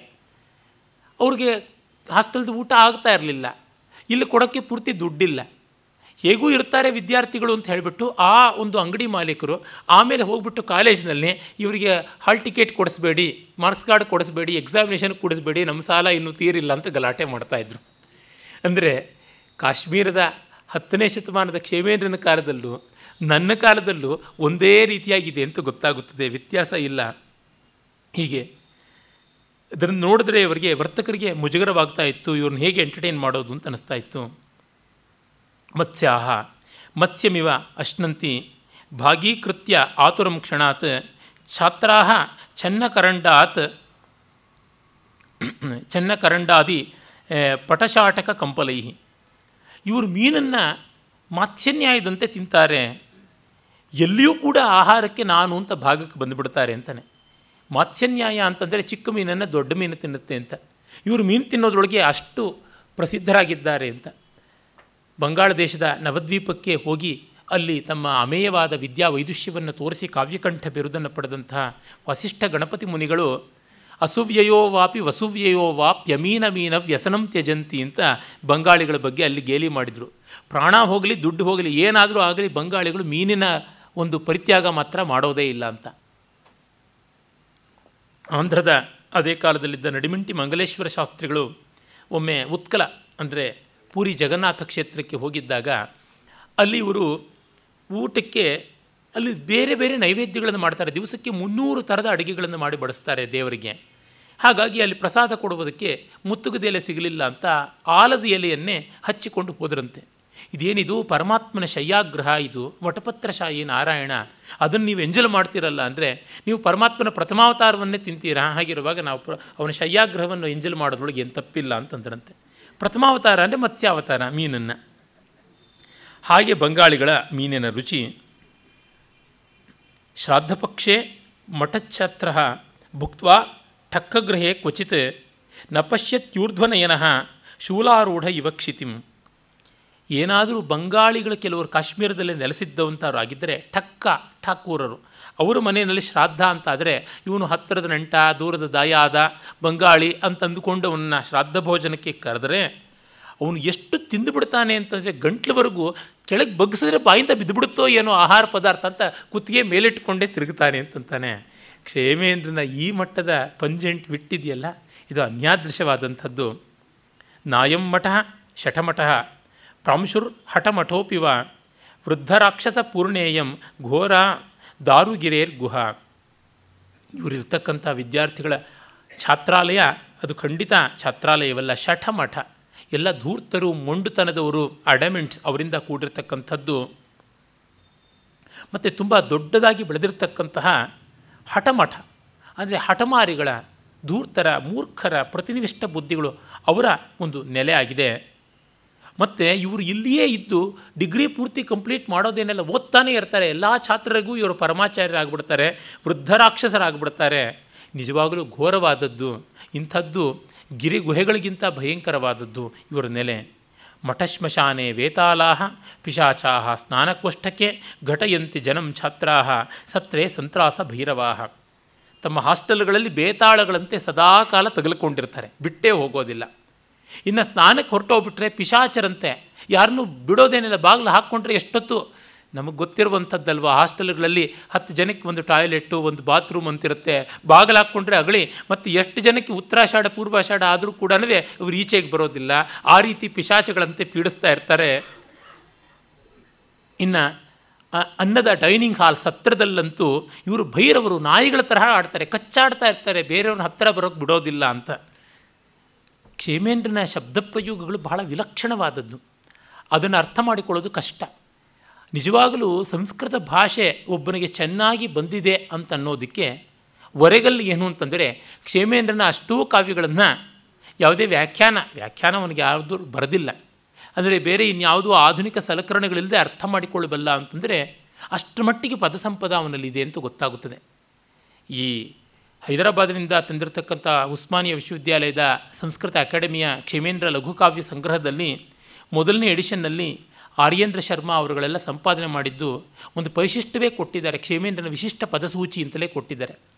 ಅದೇ ರೀತಿಯಲ್ಲಿ ಚತುರ್ಭಾಣಿ ಅಂತ ಯಾವ ವರರುಚಿ, ಈಶ್ವರದತ್ತ, ಶೂದ್ರಕ ಮತ್ತು ಶ್ಯಾಮಿಲಕ ಅನ್ನುವ ನಾಲ್ವರು ಬರೆದಂತಹ ಪದ್ಮಪ್ರಾಭೃತಕ, ಪಾದತಾಡಿತಕ, ಧೂರ್ತ ವಿಟ ಸಂವಾದ ಮತ್ತು ಅಭಿಸಾರಿಕ ವಂಚಿತಕ ಅನ್ನುವಂಥ ಐ ಸಾರಿ ಉಭಯಾಭಿಸಾರಿಕ ಅನ್ನುವಂಥ ಈ ನಾಲ್ಕು ಕೃತಿಗಳನ್ನು ಸಂಪಾದನೆ ಮಾಡಿಕೊಟ್ಟ ವಾಸುದೇವ ಶರಣ ಅಗ್ರವಾಲ ಹಾಗೂ ಇನ್ನೊಬ್ಬ ಬಹಳ ದೊಡ್ಡ ವಿದ್ವಾಂಸರು, ವಿಶೇಷವಾಗಿ ಈ ಥರದ ಸಾಂಸ್ಕೃತಿಕ ಅಧ್ಯಯನವನ್ನೆಲ್ಲ ಮಾಡಿರುವಂಥವರಲ್ಲಿ ಅಗ್ರಗಣ್ಯರಾದ ಮೋತಿಚಂದ್ರ ಅವರು. ವಾಸುದೇವ ಶರಣ ಅಗ್ರವಾಲರು ಅಷ್ಟೇ ಮಹಾವಿದ್ವಾಂಸರು, ವೇದಾದಿಗಳ ಮೊದಲುಗೊಂಡು ಸಾಂಸ್ಕೃತಿಕ ಅಧ್ಯಯನವನ್ನು ತುಂಬ ಮಾಡಿದ್ದಾರೆ. ಈ ಇಬ್ಬರು ವಿದ್ವಾಂಸರನ್ನು ಓದಿಕೊಂಡ್ರೇ ಒಬ್ಬರಿಗೆ ಎಷ್ಟೋ ಪ್ರಾಚೀನ ಭಾರತದ ಸಂಸ್ಕೃತಿಯ ಬಗೆಗೆ ಜ್ಞಾನ ಬರುತ್ತದೆ. ಅವರ ಒಂದು ಸಂಪಾದಿತವಾದ ಶೃಂಗಾರ ಹಾಟ ಅನ್ನುವ ಹೆಸರಿನ ಈ ಚತುರ್ಭಾಣಿ ಸಾವಿರದ ಒಂಬೈನೂರ ಅರವತ್ತನೇ ಇಸ್ವಿನಲ್ಲಿ ಅಚ್ಚಾದದ್ದು. ಅಲ್ಲಿ ಇರುವಂತಹ ಪದಗಳನ್ನು ನೋಡಿದ್ರೆ ಗೊತ್ತಾಗುತ್ತದೆ. ಆಪ್ಟೆ ಕೋಶದಲ್ಲಿ ಇಲ್ಲ. ಯಾಕೆಂದರೆ ಆಪ್ಟೆ ಕೋಶ ನಿರ್ಮಾಣ ಆದಾಗ ವಾಮನ ಶಿವರಾಮ್ ಆಪ್ಟೆ ಆ ಕೋಶ ನಿರ್ಮಾಣ ಮಾಡುವ ಕಾಲದಲ್ಲಿ ಕ್ಷೇಮೇಂದ್ರನ ಕೃತಿಗಳು ಸಂಪಾದಿತವಾಗಿ ಅಚ್ಚಾಗಿರಲಿಲ್ಲ, ಚತುರ್ಭಾಣಿ ಪ್ರಕಾಶಿತವಾಗಿರಲಿಲ್ಲ. ಹೀಗಾಗಿ ಇಲ್ಲೆಲ್ಲ ಬರುವಂಥ ಪದಗಳು ಬಹಳ ವಿಶಿಷ್ಟವಾದದ್ದು. ಮುಂದೆ ನರ್ಮಮಾಲಾದಲ್ಲಂತೂ ನಮಗೆ ಬಹಳ ಕಷ್ಟ ಅಂತ ಅನಿಸುತ್ತದೆ. ಆ ರೀತಿಯಾದಂಥ ಪದಪ್ರಯೋಗವನ್ನು ಮಾಡ್ತಾನೆ. ಅಂದರೆ ಸಂಸ್ಕೃತವನ್ನು ಅವನು ಎಷ್ಟು ಕಾಂಟೆಂಪ್ರೇನಿಟಿ ಮಾಡಿದ್ದ, ತನ್ನ ಕಾಲಕ್ಕೆ ಅದು ಏನು ಬೇಕೋ ಆ ರೀತಿಯಾಗಿ ವ್ಯಾಪನ ಮಾಡಿದ್ದ ಅಂತ ಗೊತ್ತಾಗುತ್ತದೆ. ಆಧುನಿಕ ಸಂಸ್ಕೃತ ಸಾಹಿತ್ಯ ರಚನಾಕಾರರು ಅವಶ್ಯವಾಗಿ ಕ್ಷೇಮೇಂದ್ರನನ್ನು ಓದಲೇಬೇಕು. ಅವನು ಹೇಳ್ತಾನೆ, ಪಠೇತ್ ಸಮಸ್ತಾನ್ ಕಿಲ ಕಾಳಿದಾಸ ಕೃತ ಪ್ರಬಂಧಾನ್ ಅಂತಾನೆ, ಪಠೇತ್ ಸಮಸ್ತಾನ್ ಕಿಲ ಕ್ಷೇಮೇಂದ್ರ ಕೃತ ಪ್ರಬಂಧಾನ್ ಅಂತ ನಾವುಗಳು ಹೇಳ್ಕೊಳ್ಬೇಕಾಗುತ್ತದೆ. ಕುಪಿತಂ ಕಪಿಮಾಲಿಂಗ್ಯ ಕಂಠೆ ಬದ್ಧ್ವಾ ಮಹೋರಗಂ ಗೌಡಂ ಚಾತುರಮಾಸಾದ್ಯ ವೈದ್ಯಸ್ಯ ಕುಶಲಂ ಕುತಃ. ಈ ಗೌಡ ವಿದ್ಯಾರ್ಥಿಯ ಜೊತೆಗೆ ಸ್ನೇಹ ಹೇಗೆ ಅಂದರೆ, ಕೋಪಗೊಂಡ ಕತಿಯ ಕಪಿಯನ್ನು ಆಲಿಂಗಿಸಿಕೊಂಡಂತೆ, ಕಾಳಸರ್ಪವನ್ನು ಕೊರಳಿಗೆ ಕಟ್ಟಿಕೊಂಡಂತೆ, ವೈದ್ಯನ ಹತ್ತಿರ ಹೋದ ಪೇಷಂಟಿಗೆ ಹೇಗೆ ಭಯವೋ ಹಾಗೇ ಈ ಗೌಡ ವಿದ್ಯಾರ್ಥಿ ಹತ್ತಿರ ಹೋದ ಮನುಷ್ಯರಿಗೆ ಅಂತಾನೆ. ಸ್ನಾನೆ ದಾನೆ ವ್ರತೆ ಶ್ರಾದ್ಧೆ ನಿಷ್ಕಾರಣ ಋಷಾ ಜ್ವಲನ್ ಮಾತರಂ ಚೋದಯಾಮೀತಿ ವದನ್ ಸರ್ವಂ ಕರೋತಿ ಸಹ. ಸ್ನಾನ ದಾನ ವ್ರತ ಶ್ರಾದ್ದ ಇತ್ಯಾದಿ ಯಾವ ಕೆಲಸದಲ್ಲೂ ಅಕಾರಣ ಕೋಪ ದಗದಗ ಉರಿತಾ ಇರ್ತಾನೆ. ಇಲ್ಲಿ ಎರಡರ್ಥ ಮಾಡ್ಬೋದು, ತಾಯಿ ಹೆಸರಿನಲ್ಲಿ ಬೈತಾನೆ ಅಂತ, ಅಮ್ಮನ ಅಕ್ಕನಂತಾರಲ್ಲ ಆ ರೀತಿಯಾಗಿ ಬಳಸ್ತಾನೆ ಅಂತ, ಮತ್ತು ನಿನ್ನ ಬಗ್ಗೆ ನಿನ್ನ ತಾಯಿ ಹತ್ರ ಕಂಪ್ಲೇಂಟ್ ಮಾಡ್ತೀನಿ ಅಂತ ಹೆದರಿಸ್ತಾನೆ, ನಿನ್ನ ತಾಯಿನ ಛೂ ಬಿಡ್ತೀನಿ ಅಂತಾನೆ, ಈ ರೀತಿಯಾಗಿ ಮಾತಾಡ್ತಾನೆ ಅಂತ. ಸಂಸ್ಕೃತದ ಇಡಿಯಮ್ಮುಗಳು ಯಥೇಷ್ಟವಾಗಿ ಬೈಗಳಿಂದ ತುಂಬಿರುವಂಥವು. ಈ ಇಡಿಯಮ್ಮುಗಳು ಅದು ಆ ಜಾಡಿದ್ದವರಿಗೆ ಮಾತ್ರ ಗೊತ್ತಾಗುತ್ತದೆ, ಬೇರೆಯವ್ರಿಗೆ ಗೊತ್ತಾಗೋದಿಲ್ಲ. ವ್ರಜತಿ ದಿನಮಖಿನ್ನ ಸತ್ರಪಾಂ ಸತ್ರಪಾಲೀಂ ರಮಯತಿ ಚ ಕುಮಾರೀಂ ದಂತರೂಪೋ ವಿರೂಪಃ ಕ್ಷಪಯತಿ ಭಜಮಾನಃ ಸ್ವಾಂ ಕುಲಾಲೀಂ ಕುಲಾಲೀಂ ವಿಲಸತಿ ಮಠಚಟ್ಟಃ ಪಾಪಕಾರಿ ವಿಕಾರಿ. ಮುಗಿಸ್ತಾನೆ. ದಿನ ಇಡೀ ಸ್ವಲ್ಪವೂ ಬಳಲ್ದೆ ಬೀದಿ ಬೀದಿ ಸುತ್ತಾನೆ. ಮತ್ತು ಆಸೆ ಪಟ್ಟುಕೊಂಡು ಆ ಸತ್ರವನ್ನು ನಡೆಸ್ತಕ್ಕಂಥ ಅವನ ಹೆಂಡತಿಯನ್ನು ಹೋಗ್ಬಿಟ್ಟು ಹಿಡ್ಕೊಳಕ್ಕೆ ನೋಡ್ತಾನೆ. ಯಾವ ಹುಡುಗಿನೂ ಬಿಡದೆ ಬೆಂಬತ್ಕೊಂಡು ಬರ್ತಾನೆ. ಇಲ್ಲ ಹಲ್ಲು ಕಿಸಿತಾನೆ, ಇಲ್ಲ ಹಲ್ಲು ಮುರ್ಕೊಂಡಿರ್ತಾನೆ. ಇದು ಎರಡೇ ರೀತಿಯಲ್ಲಿ ಇವನು ಕಾಣಿಸ್ತಕ್ಕಂಥದ್ದು. ಇಲ್ಲ ಬಹಳ ಹಲ್ಲುಬ್ಬಾಗಿ, ಹಲ್ಲುಬ್ಬೇನೇ ಇವನಿಗೆ ದೊಡ್ಡ ವಿಕಾರ ಆಗಿರುತ್ತದೆ. ಆಮೇಲೆ ತನ್ನ ಕುಲ ದೊಡ್ಡದು ದೊಡ್ಡದು ಅಂತ ಹೇಳ್ಕೊಳ್ತಾ ಕುಂಬಾರರ ಹೆಣ್ಣನ್ನು ಬಿಡೋದಿಲ್ಲ, ಎಲ್ಲರ ಹಿಂದೆನೂ ಹೋಗ್ತಾನೆ ಜೊಲುಸರಿಸ್ಕೊಂಡು. ಇಂಥವನು ಮಠಚಟ್ಟ. ಮಠಚಟ್ಟ ಅಂದರೆ ಛಾತ್ರ ಅಂತ, ಚಟ್ಟೋಪಾಧ್ಯಾಯ ಅಂತ ಕರಿತೀವಲ್ಲ ಅದು ಛಾತ್ರೋಪಾಧ್ಯಾಯ ಅಂತ. ಚಟ್ಟ ಅಂತಕ್ಕಂಥದ್ದು ಛತ್ರ ಶಬ್ದದ ತದ್ಭವ. ಈ ರೀತಿಯಾದ ಶಬ್ದಗಳು ಕ್ಷೇಮೇಂದ್ರ ತುಂಬ ಬಳಸ್ತಾನೆ. ಸಮಯ ಇದ್ದರೆ ನಾವು ಕ್ಷೇಮೇಂದ್ರನ ಪದಪ್ರಯೋಗದ ವೈಶಿಷ್ಟ್ಯದ ಬಗ್ಗೆನೇ ಮುಂದೊಮ್ಮೆ ನೋಡೋಣ. ಹೀಗೆ ಪಾಪಕಾರಿಯಾದ ವಿಕಾರಿ ಇವನು ಗೌಡ ವಿದ್ಯಾರ್ಥಿ ಅಂತಂತಾನೆ. ಇನ್ನು ನಾವು ಏಳನೇ ಉಪದೇಶಕ್ಕೆ ಬರ್ತೀವಿ. ಅದು ವೃದ್ಧ ಭಾರ್ಯಾ ವರ್ಣನ ಅಂತ. ಒಬ್ಬ ವೃದ್ಧ ಹುಡುಗಿಯನ್ನು ಮದುವೆ ಆಗ್ತಾನೆ. ಮದುವೆ ಆದಾಗ ಆಗುವಂಥ ಅನರ್ಥ ಏನು ಅನ್ನುವಂಥದ್ದನ್ನು ಕವಿ ತೋರ್ಪಡಿಸ್ತಾನೆ. ತುಂಬ ಮಾರ್ಮಿಕವಾದಂಥದ್ದು. ನಮಃ ಪುಷ್ಪವತೀಂ ಕಂತಾ ಕಾಂತಾಂ ಕನ್ಯಾಂ ಯೌವನಶಾಲಿನೀಂ ಪುರುಷಸ್ಪರ್ಶರಹಿತಾಂ ಶುಭ್ರಜಾತಾಂ ಲತಾಮಿವ. ಗಗನ ಕುಸುಮದ ಬಳ್ಳಿಯ ಹಾಗೆ ಅಕ್ಷತವಾದಂತಹ ಕನ್ಯೆಯನ್ನು ನಾನು ಧ್ಯಾನ ಮಾಡ್ತೀನಿ. ಆ ಕನ್ಯೆ ಪಾಪ ಇನ್ನೂ ಅವಳಿಗೆ ಋತುಮತಿಯೂ ಆಗಿಲ್ಲ, ಅಂಥವಳಿಗೆ ಇಷ್ಟು ತೊಂದರೆ ಬರ್ತದೆ. ಮತ್ತು ಅವಳು ಹೇಗೆ ಅಡ್ಡದಾರಿ ಹಿಡಿತಾಳೆ. ಒಬ್ಬ ವೃದ್ಧನ ಕಾಮಲಾಲಸೆ, ಈ ಹುಡುಗಿಯ ಅಪ್ಪನ ಧನಲಾಲಸೆ ಏನು ಮಾಡುತ್ತದೆ ಎನ್ನುವುದನ್ನು ಹೇಳ್ತಾನೆ. ಅವಿದ್ಯೆಯೇವ ಜರಯ ಸ್ಪೃಹಯಾಚ ವಿಮೋಹಿತ ಕುಮಾರೀಂ ಯಾಚತೆ ವೃದ್ಧ ಕದರ್ಯ ಇವ ಸಂಪದಂ. ಮುಪ್ಪು, ಅವಿವೇಕ, ಮೋಹ ಇವೆಲ್ಲ ಇರುವಂಥ ಒಬ್ಬ ಮುದುಕ ಜಿಪುಣ ಸಂಪತ್ತನ್ನು ಆಸೆ ಪಡುವಂತೆ ಕುಮಾರಿಯನ್ನು ಬಯಸ್ತಾ ಇದ್ದಾನೆ. ಆದರೆ ಇವನಿಗೆ ದುಡ್ಡು ಮಾತ್ರ ತುಂಬ ಇದೆ. ವಿವಾಹಂ ಪರಲೋಕಾರ್ಥಂ ಕರೋತ್ಯೇಷ ವಿಚಕ್ಷಣಃ ಇತಿ ವೃದ್ಧಸ್ಯ ವರ್ಣೆ ವಕ್ತಿಸ್ಮಿತ ಮುಖೋ ಜನಃ. ಏನು ಇವನು ಸತ್ತ ಮೇಲೆ ಎದೆ ಬಡ್ಕೊಂಡು ಅಳೋದಿಕ್ಕ ಬೇಕಾಗಿರೋದು ಹೆಂಡತಿ, ಪರಲೋಕ ಯಾತ್ರೆಗೆ ಏನಾದರೂ ಕಂಪ್ಯಾನಿಯನ್ ಬೇಕು ಅಂತ ಅಂದುಕೊಂಡಿದ್ದಾನ ಅಂತ ಊರಿನ ಜನರೆಲ್ಲರೂ ನಗುತ್ತಾರೆ ಈ ಮುದುಕನ ಮದುವೆ ಕುತೂಹಲವನ್ನು ನೋಡಿ. ಕೃತ ರುಚಿ ಪೃಥುಶ್ವಾಸ ತಮೋದೃಷ್ಟಿ ವಿರಾಗವಾನ್ ಕನ್ಯಾಯಾಹ ವರ್ಣೇ ವೃದ್ಧಃ ಮೂರ್ತೋ ಜ್ವರೈವಾಗತಃ. ಕೃತಾರುಚಿ, ಅವನಿಗೆ ಕಾಂತಿ ಇಲ್ಲ, ಈಸ್ ನಾಟ್ ಬ್ರೈಟ್. ಆಯೋದಿಕ್ ಹತ್ತಿರ ಬಂದ ಮೇಲೆ ಇನ್ನೆಲ್ಲಿ ಕಾಂತಿ ಇರ್ತದೆ? ಪೃಥುಶ್ವಾಸ, ಏದುಸಿರು ಬಿಡ್ತಾ ಇದ್ದಾನೆ. ಮತ್ತು ಕಣ್ಣು ಕತ್ತಲೆ ಇಡುವಂಥದ್ದು, ಕಣ್ಣು ಸರಿಯಾಗಿ ಕಾಣಿಸ್ತಾ ಇಲ್ಲ, ಪೊರೆ ಬಂದಿದೆ. ಮತ್ತು ಇನ್ನು ಯಾವುದ್ರೊಳಗೂ ಆಕರ್ಷಣೆ ಇದ್ದರೂ ಅದನ್ನು ಕಂಟಿನ್ಯೂ ಮಾಡುವುದಕ್ಕೆ ಬೇಕಾಗುವ ಸಸ್ಟೆನೆನ್ಸ್ ಇಲ್ಲ, ಅದನ್ನು ಉಳಿಸಿಕೊಳ್ಳುವಂತಹ ಸ್ಥೈರ್ಯವಿಲ್ಲ. ಹೀಗಾಗಿ ಇವೆಲ್ಲ ಜ್ವರದ ಲಕ್ಷಣಗಳು.